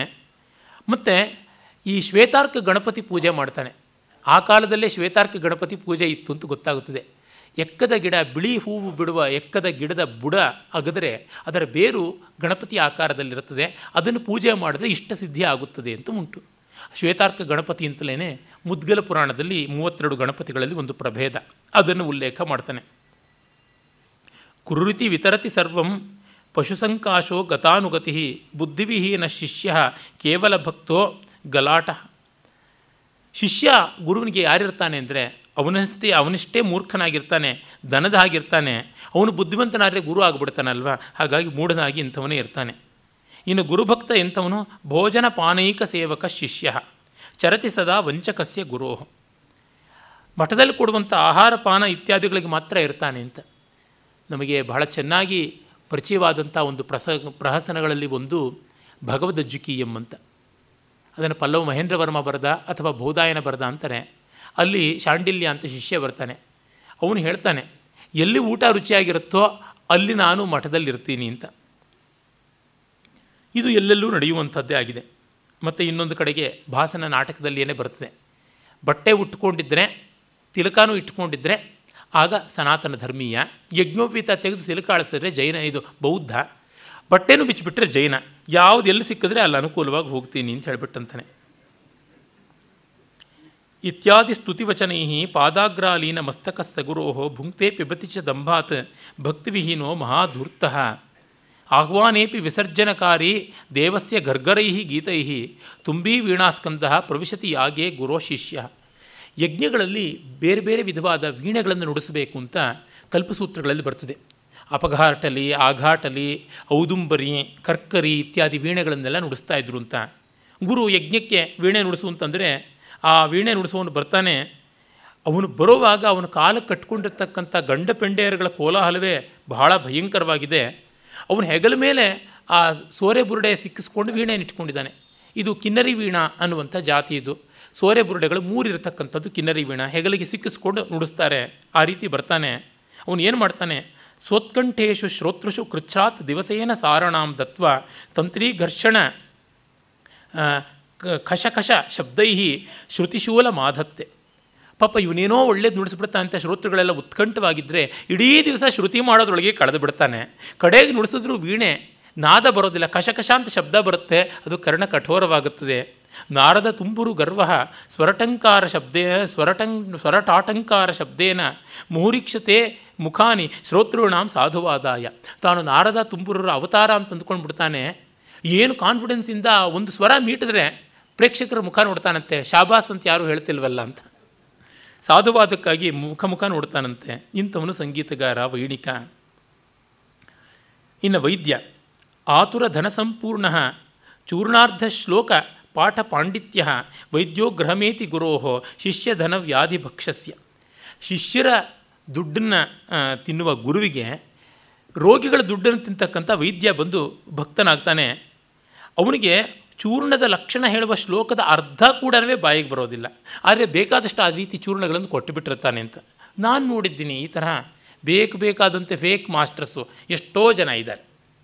ಆಯುರ್ವೇದ ಅಂತೂ ಈ ದೃಷ್ಟಿಯಿಂದ ತುಂಬ ಅನ್ಯಾಯಕ್ಕೆ ಇಟ್ಕೊಂಡು ಬಿಟ್ಟಿದೆ. ಎಲ್ಲರೂ ಈಗ ನೋಡಿ ಆಯುರ್ವೇದದ್ದು ಅಂತಂದರೆ ಕೈ ಹಿಡಿತಾ ಇದ್ದಂತೆಯೇ ನೀವು ಒಂದು ಸಂಪೂರ್ಣವಾಗಿರ್ತಕ್ಕಂಥ ವ್ಯವಸ್ಥೆ ನಿಮಗೆ ಆಗುವಂಥದ್ದು ಅಂತಂದರೆ ಒಂದು ಪ್ಯಾಕೇಜ್ ರೀತಿಯಾದ ಸಿಸ್ಟಮ್ ಕೊಟ್ಬಿಡ್ತೀವಿ. ಅದರೊಳಗೆ ನೀವು ಮಾಡಿಸ್ಕೊಳ್ಬೇಕಾದದ್ದು ಮೊದಲಿಗೆ ಪಂಚಕರ್ಮ ಅಂತ, ಅಪರಕರ್ಮದ ಪ್ರತ್ಯಾಮ್ನಾಯದಂತೆ ಪಂಚಕರ್ಮ ಹೇಳಿಬಿಡ್ತಾರೆ. ಅದು ಬೇಕಾ ಬೇಡವಾ ಏನು ನೋಡೋದು. ನನಗೇ ಒಬ್ಬ ವೈದ್ಯರು ಹೇಳಿದರು ನೀವು ಪಂಚಕರ್ಮ ಮಾಡಿಸ್ಕೊಳ್ಳಿ ಅಂತ. ಬೇಕಾದ್ದು ಬೇಡದ್ದು ಎಲ್ಲ ಇಲ್ಲದೆ ಮಾಡ್ತಕ್ಕಂಥದ್ದು, ದೋಚುವುದಕ್ಕೆ ಅದೊಂದು ದಾರಿ. ನನ್ನ ಸ್ನೇಹಿತರುಗಳನ್ನು ಕೆಲವರನ್ನು ದೋಚಿದ್ದು ನಾನು ನೋಡಿದ್ದೀನಿ, ಆ ಕಾರಣದಿಂದ ಹೇಳ್ತಾ ಇದ್ದೀನಿ. ಇನ್ನು ಪಂಡಿತನ ಬಗ್ಗೆ ಹೇಳ್ತಾನೆ. ಚರಿತೈರ್ ಗೌರವ ಹೇತುರ್ ಮೂರ್ಖಾಣಾಂ ಪಂಡಿತೋ ಗುರುಂ ಯಾತಿ ಪದಮಂದ ಪದಮಂದ ಸಾನುನಾಸಿಕ ದೀರ್ಘಪದೇರ್ ಜನಿತ ಶಿರಶೂಲ. ತಾನು ಪಂಡಿತ ಅಂತ ಅಂದುಕೊಂಡು ಮೂಗಿನಲ್ಲೇ ಮಾತಾಡ್ತಾ ಇರ್ತಾನೆ. ಅನುನಾಸಿಕ ಯಾವುದು ಅನನುನಾಸಿಕ ಯಾವುದು ಅನ್ನೋ ವ್ಯತ್ಯಾಸವೂ ಗೊತ್ತಿಲ್ಲದೆ ಮೂರ್ಖರ ಚಾರಿತ್ರ್ಯವನ್ನು ವಿಡಂಬನ ಮಾಡ್ತಾನೆ. ತಾನು ಮಹಾ ಮೇಧಾವಿ ಅಂತ. ವಾಕ್ಯ ಸಮನ್ವಯ ಹೀನಃ ಮೇಲಾ ಕಲಮಸ್ ಸ್ಫುರನ್ ಭಾರ ಭಾರ ಮಲಪತ್ರ ವಿಪರೀತ ಚಿನ್ನಾರ್ ವಿಪರೀತ ಚಿನ್ನಾರ್ಧೈ ಪಠತಿ ಪದೈ ಟಿಪ್ಪಣಿಕಾ ಬಂಧೈ. ವಾಕ್ಯ ಸಮನ್ವಯ ಗೊತ್ತಿಲ್ಲ. ಒಂದು ವಾಕ್ಯದಲ್ಲಿ ಅರ್ಥ ತಾತ್ಪರ್ಯ ಹೇಳಬೇಕಾದ್ರೆ ಕರ್ತೃ ಕರ್ಮ ಕ್ರಿಯೆ ಇತ್ಯಾದಿಗಳನ್ನೆಲ್ಲ ಅನ್ವಯಿಸಿ ಹೇಳಬೇಕು, ಆಕಾಂಕ್ಷ ಹೇಳಬೇಕು. ಇದಿಲ್ಲದಿದ್ದರೆ ಗೊತ್ತಾಗೋದಿಲ್ಲ. ಅದು ಗೊತ್ತಾಗೋದಿಲ್ಲ, ಎಂಜಲ ಹಾರುವಂತೆ ಮಾತ್ರ ಮಾತಾಡ್ತಾ ಇರ್ತಾನೆ. ಮತ್ತು ಕೊಳಕಾಗಿರ್ತಕ್ಕಂಥ ಆ ಒಂದು ಬೂರ್ಜಪತ್ರ ಗ್ರಂಥಗಳನ್ನು ಬೇರೆ ತರ್ತಾನೆ ಕೋಲಾಹಲ ಮಾಡೋದಕ್ಕೆ. ಆಮೇಲೆ ಇದರೊಳಗೆ ಗೂಢಾರ್ಥಗಳು ರಸ್ಯಾರ್ಥಗಳು ಭೋಗ್ಯಾರ್ಥಗಳು ವಿಶೇಷವಾಗಿದೆ ಅಂತ ಹೇಳ್ತಾನೆ. ತಾನು ಹೇಳೋದು ಪುಸ್ತಕದಲ್ಲಿರೋದಕ್ಕಿಂತ ಮಿಗಿಲಾಗಿ ತನ್ನ ವ್ಯಾಖ್ಯಾನ ಟಿಪ್ಪಣಿಯೇ ಕೋಲಾಹಲ ಮಾಡ್ತಾ ಇರತಕ್ಕಂಥದ್ದು. ಇಂಥವನು ವಿದ್ವಾಂಸ ಅನ್ನಿಸ್ಕೊಳ್ತಾನೆ. ವಿದ್ವಾನ್ ಅಸಾಧು ಶಬ್ದೋ ವಿಸ್ಮೃತ ಲಿಂಗೋ ನಪುಂಸಕ ಪ್ರಕೃತಿ ಅವಿದಿತ ಸಕಲ ಸಮಾಸಃ ಅಸತ್ಸು ಸದಾ ದ್ವಂದ್ವಮೇವ ಜಾನಾತಿ. ಇಲ್ಲಿ ಶ್ಲೇಷರೂಪವಾಗಿ ಮಾಡಿದ್ದಾನೆ. ಇವನು ಅಸಾಧು ಶಬ್ದಗಳಿಂದ ಕೂಡಿದ್ದಾನೆ ಅಂತ, ಒಂದು ವ್ಯಾಕರಣ ಶುದ್ಧಿ ಇಲ್ಲದ ಪದಗಳು ಅಂತ, ಬರೀ ಬೈಗಳು ಮಾತಾಡ್ತಾನೆ ಅಂತ, ವಿಸ್ಮೃತ ಲಿಂಗ ಅಂತ, ಯಾವುದರ ಗುರುತು ಯಾವುದು ಅಂತ ಗೊತ್ತಿಲ್ಲ, ಸರಿಯಾದ ಐಡೆಂಟಿಟಿ ಇಲ್ಲ ಅಂತ ಪದಗಳ ಲಿಂಗವನ್ನು ಮರೀತಾನೆ. ನಪುಂಸಕ ಪ್ರಕೃತಿ, ಇವನು ವ್ಯಕ್ತಿತ್ವ ನೋಡಿದರೆ ನಪುಂಸಕ ಪ್ರಕೃತಿ ತೃತೀಯ ಪ್ರಕೃತಿ ಅನ್ನುವಂತೆ ಕಾಣ್ತಾನೆ, ಗಂಡು ಅಲ್ಲ ಹೆಣ್ಣು ಅಲ್ಲ ಅಂತ. ಆ ರೀತಿಯಾಗಿ ಮತ್ತು ಯಾರ ಜೊತೆಯಲ್ಲೂ ಬೆರೆಯೋದು ಗೊತ್ತಿಲ್ಲ, ಮತ್ತು ಅಡಕವಾಗಿ ಸಂಕ್ಷೇಪವಾಗಿ ಹೇಳುವುದು ಗೊತ್ತಿಲ್ಲ, ಅದು ಸಮಾಸ ಗೊತ್ತಿಲ್ಲ, ಬರೀ ದ್ವಂದ್ವ ಅಷ್ಟೇ ಅಂತ. ಎಲ್ಲ ಕಡೆಯಲ್ಲೂ ದ್ವಂದ್ವ ಹೇಳ್ತಾ ಇರ್ತಾನೆ, ವಿರೋಧ ಮಾಡ್ತಾ ಇರ್ತಾನೆ, ಜಗಳ ಆಡ್ತಾ ಇರ್ತಾನೆ.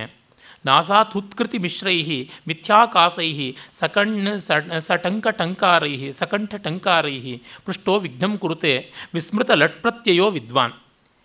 ನಶ್ಯ ಹಾಕ್ಕೊಂಡು ಮೂಗಿನಲ್ಲಿ ಆ ಮೂಗಿನ ಧ್ವನಿ ನಶ್ಯದ ವಾಸನೆ ಅದರ ಗೊಣ್ಣೆ ಸೇರಿಕೊಂಡು ಸುಮ್ಮನೆ ಸುಳ್ಳು ಸುಳ್ಳು ಕೆಮ್ಮು ಮರ್ತೋಗ್ತಾ ಇರುತ್ತೆ ವಿಷಯ, ಸುಳ್ಳು ಕೆಮ್ಮು. ಮತ್ತು ಕಂಠದಲ್ಲಿ ಠೇಂಕಾರ ಮಾಡ್ತಾನೆ, ಯಾವುದಕ್ಕೂ ವಿಘ್ನ ಹೇಳ್ತಾನೆ. ಲಟ್ಲಕಾರವೂ ಇವನಿಗೆ ಗೊತ್ತಿಲ್ಲ, ವರ್ತಮಾನ ಕಾಲದ ಲಟ್ ಪ್ರತ್ಯಯವೂ ಕೂಡ ಇವನಿಗೆ ಗೊತ್ತಿಲ್ಲ, ಆ ರೀತಿಯಾಗಿರ್ತಾನೆ. ಇನ್ನು ಲೇಖಕ ಹೇಗೆ ಸಂಕರಕೃದ್ ವರ್ಣಾನಾಂ ವಿಭುಧಾನಾಂ ಪತಿತ ಪಂಕ್ತಿ ಪಂಕ್ತಿಭಿ ಭಯದಃ ಸತತಾ ಮೇಧ್ಯ ಪಾಪಿ ಕಲಿಕಾಲೋ ಲೇಖಕ ಸಾಕ್ಷಾತ್. ಕಲಿಕಾಲ ಇದ್ದಂತೆ ಲೇಖಕ, ಅಂದರೆ ಸ್ಕ್ರೈಬ್ಸ್ ಅಂತ ಕರೀತಾರಲ್ಲ ಸ್ಟೆನೋಗ್ರಾಫರ್ಸು, ಅವ್ರು ಹೇಗಿರ್ತಾರೆ, ಎಲ್ಲ ಅಕ್ಷರಗಳ ಸಂಕಾರ ಸಂಕರ ಮಾಡ್ತಾರೆ, ವರ್ಣಗಳು ವರ್ಣ ಸಂಕರ ಕಲಿಗಾಲದ ಲಕ್ಷಣ ಅಂತ ಶ್ಲೇಷ. ಇವನು ದಾ ಬರೆಯೋ ಜಾಗದಲ್ಲಿ ಧಾ ಬರಿತಾನೆ, ಪಾ ಬರೆಯೋ ಜಾಗದಲ್ಲಿ ಮಾ ಬರಿತಾನೆ, ಹೀಗೇನೇನೋ ಆಗುತ್ತದೆ, ವರ್ಣ ಸಂಕರ ಮಾಡ್ತಾನೆ ಅಂತ. ಅದರಿಂದ ಅಲ್ಪಪ್ರಾಣ ಮಹಾಪ್ರಾಣಗಳೆಲ್ಲ ವ್ಯತ್ಯಾಸ ಆಗ್ತಾ ಇರುತ್ತೆ. ಮತ್ತು ವಿಭುಧಾನಾಂ ಪತಿತ ಪಂಕ್ತಿಭಿ, ವಿದ್ವಾಂಸರಿಗೆ ಅವರ ಸಾಲುಗಳನ್ನು ಎಗರಿಸ್ಬಿಟ್ಟು ಬರೆದು ಬಿಡ್ತಾನೆ. ಲಿಪಿ ಮಾಡಬೇಕಲ್ಲ, ಪ್ರತಿ ಲಿಪಿ ಮಾಡಬೇಕಲ್ವ, ಕಾಪಿ ಮಾಡಬೇಕಾದ್ರೆ ಸಾಲು ಸಾಲುಗಳನ್ನು ಎಗರಿಸ್ತಾನೆ, ವಿಭುಧ ಪಂಕ್ತಿಗಳನ್ನು ವಿದ್ವಾಂಸರ ಸಾಲುಗಳನ್ನು ಎಗರಿಸ್ತಾನೆ ಅಂತ. ದೇವತೆಗಳ ಪಂಕ್ತಿಗಳನ್ನೇ ಧ್ವಂಸ ಮಾಡ್ತಾನೆ ಅಂತ ಇನ್ನೊಂದು ಅರ್ಥ, ಕಲಿಗಾಲದಲ್ಲಿ ದೇವಾಲಯಗಳು ನಾಶ ಆಗುತ್ತದೆ ಅಂತ. ಮತ್ತು ಸತತ ಅಮೇಧ್ಯ, ಅವನನ್ನು ಸಹಿಸ್ಕೊಳ್ಳೋಕ್ಕಾಗೋದಿಲ್ಲ, ಆ ರೀತಿಯಾಗಿ ಅವನನ್ನು ನಂಬೋಕ್ಕಾಗೋಲ್ಲ. ಮೇಧ್ಯ ಅಂದರೆ ಸ್ವೀಕಾರ್ಯವಾದದ್ದು, ಅಮೇಧ್ಯವಾದದ್ದು. ಇವನು ಪಾಪಿ, ಕಲಿಕಾಲದಂತೆ ಕಾಣಿಸ್ತಾನೆ ಲೇಖಕ ಅಂತ ಹೇಳಿಬಿಟ್ಟು. ಅಲ್ಲಿ ಒಂದು ಕಥೆ ಚೆನ್ನಾಗಿ ಜ್ಞಾಪಕ ಬರ್ತದೆ. ದೊಡ್ಡ ವಿದ್ವಾಂಸರಿದ್ದರು ಚಾಮರಾಜನಗರ ರಾಮಶಾಸ್ತ್ರಿಗಳು. ಅವರು ಅನರ್ಘರಾಘವ ಅನ್ನುವ ಪ್ರೌಢ ನಾಟಕವನ್ನು ಸಂಪಾದನೆ ಮಾಡಿ ಅರಮನೆಯ ಪಂಡಿತರಿಗೆ, ಮೈಸೂರು ಅರಮನೆಯ ಪಂಡಿತರಿಗೆ, ಲಿಪಿ ಲಿಪಿಪಾ ಲಿಪಿಕಾರರಿಗೆ ಅವರು ಕೊಟ್ಟರು. ಇದನ್ನು ಕ್ಲೀನಾಗಿ ಫೇರ್ ಕಾಪಿ ಮಾಡ್ಕೊಂಡು ಬನ್ನಿ, ಶುದ್ಧ ಪ್ರತಿ ಮಾಡ್ಕೊಂಡು ಬನ್ನಿ ಅಂತ. ಅವನು ಮಾಡ್ಕೊಂಡು ಬಂದ. ಆತನಿಗೆ ಇವರು ದಕ್ಷಿಣೆ, ತಾಂಬೂಲ, ಒಂದು ಶಾಲು ಎಲ್ಲ ಇಟ್ಕೊಂಡಿದ್ದರು. ಪಾಪ ಗೌರವ ಸಂಭಾವನೆ ಕೊಡೋಣ ಅಂತ. ಆಗ, ಸ್ವಾಮಿ ನೀವು ಕೆಲವು ತಪ್ಪುಗಳನ್ನು ಮಾಡಿದ್ರಿ, ನಾನು ಅದನ್ನು ತಿದ್ದಿದ್ದೀನಿ ಅಂತ. ಏನಪ್ಪ, ನಾನು ತಪ್ಪನ್ನು ತಿದ್ದಿ ನಾನು ಕೊಟ್ಟರೆ ನಂದೇ ತಿದ್ದುತ್ತೀಯಲ್ಲ ಅಂತ. ಏನಿಲ್ಲ, ಮಂಗಳ ಶ್ಲೋಕದಲ್ಲಿ ಕಂಬೋಹ ಅಂತ ಇತ್ತು, ಅದು ಹಾಗಿರಬಾರ್ದು, ಶಂಭೋಹ ಅಂತಿರಬೇಕು ಅಂತ ತಿದ್ದಿದ್ದೀನಿ ಅಂತ. ಅದು ಬೇರೆಯೇ ಆದದ್ದು. ಕಂಬು ಅಂತಂದರೆ ಶಂಖ, ಶಂಖದ ಬಗ್ಗೆ ಇದ್ದರೆ ಇವನು ಶಂಭು ಅಂತಿರಬೇಕು ಅಂತ ಅಂದ್ಕೊಂಡು ಅದು ವಿಷ್ಣು ಪರಂಪರವಾದಂಥ ಸ್ತೋತ್ರದಲ್ಲಿ ಇವನು ಶಂಭೋಹ ಅಂತ ತಿದ್ದಿದ್ದಾನೆ ಅಂತ. ಈ ಸ್ವಂತ ಸಾಹಿತ್ಯಗಳನ್ನು ತಿದ್ದುಕೊಂಡು ಬಿಡ್ತಾರಲ್ಲ, ಅದು ಬಹಳ ಕಷ್ಟವಾದಂಥದ್ದು. ತಕ್ಷಣ ಆ ದಕ್ಷಿಣೆ, ಶಾಲು ಮತ್ತು ಎಲ್ಲ ಇದ್ದಂಥ ಪತ್ ಒಂದು ತಟ್ಟೆಗೇನೆ ಆ ಪ್ರತಿ ನಿಟ್ಟು, ಇದೂ ನೀನೇ ತೊಗೊಂಡೋಗಪ್ಪ, ವಾಪಸ್ಸು ನನ್ನ ಪ್ರತಿ ನನಗೆ ಕೊಟ್ಟುಬಿಡು ಅಂತಂದ್ರಂತೆ.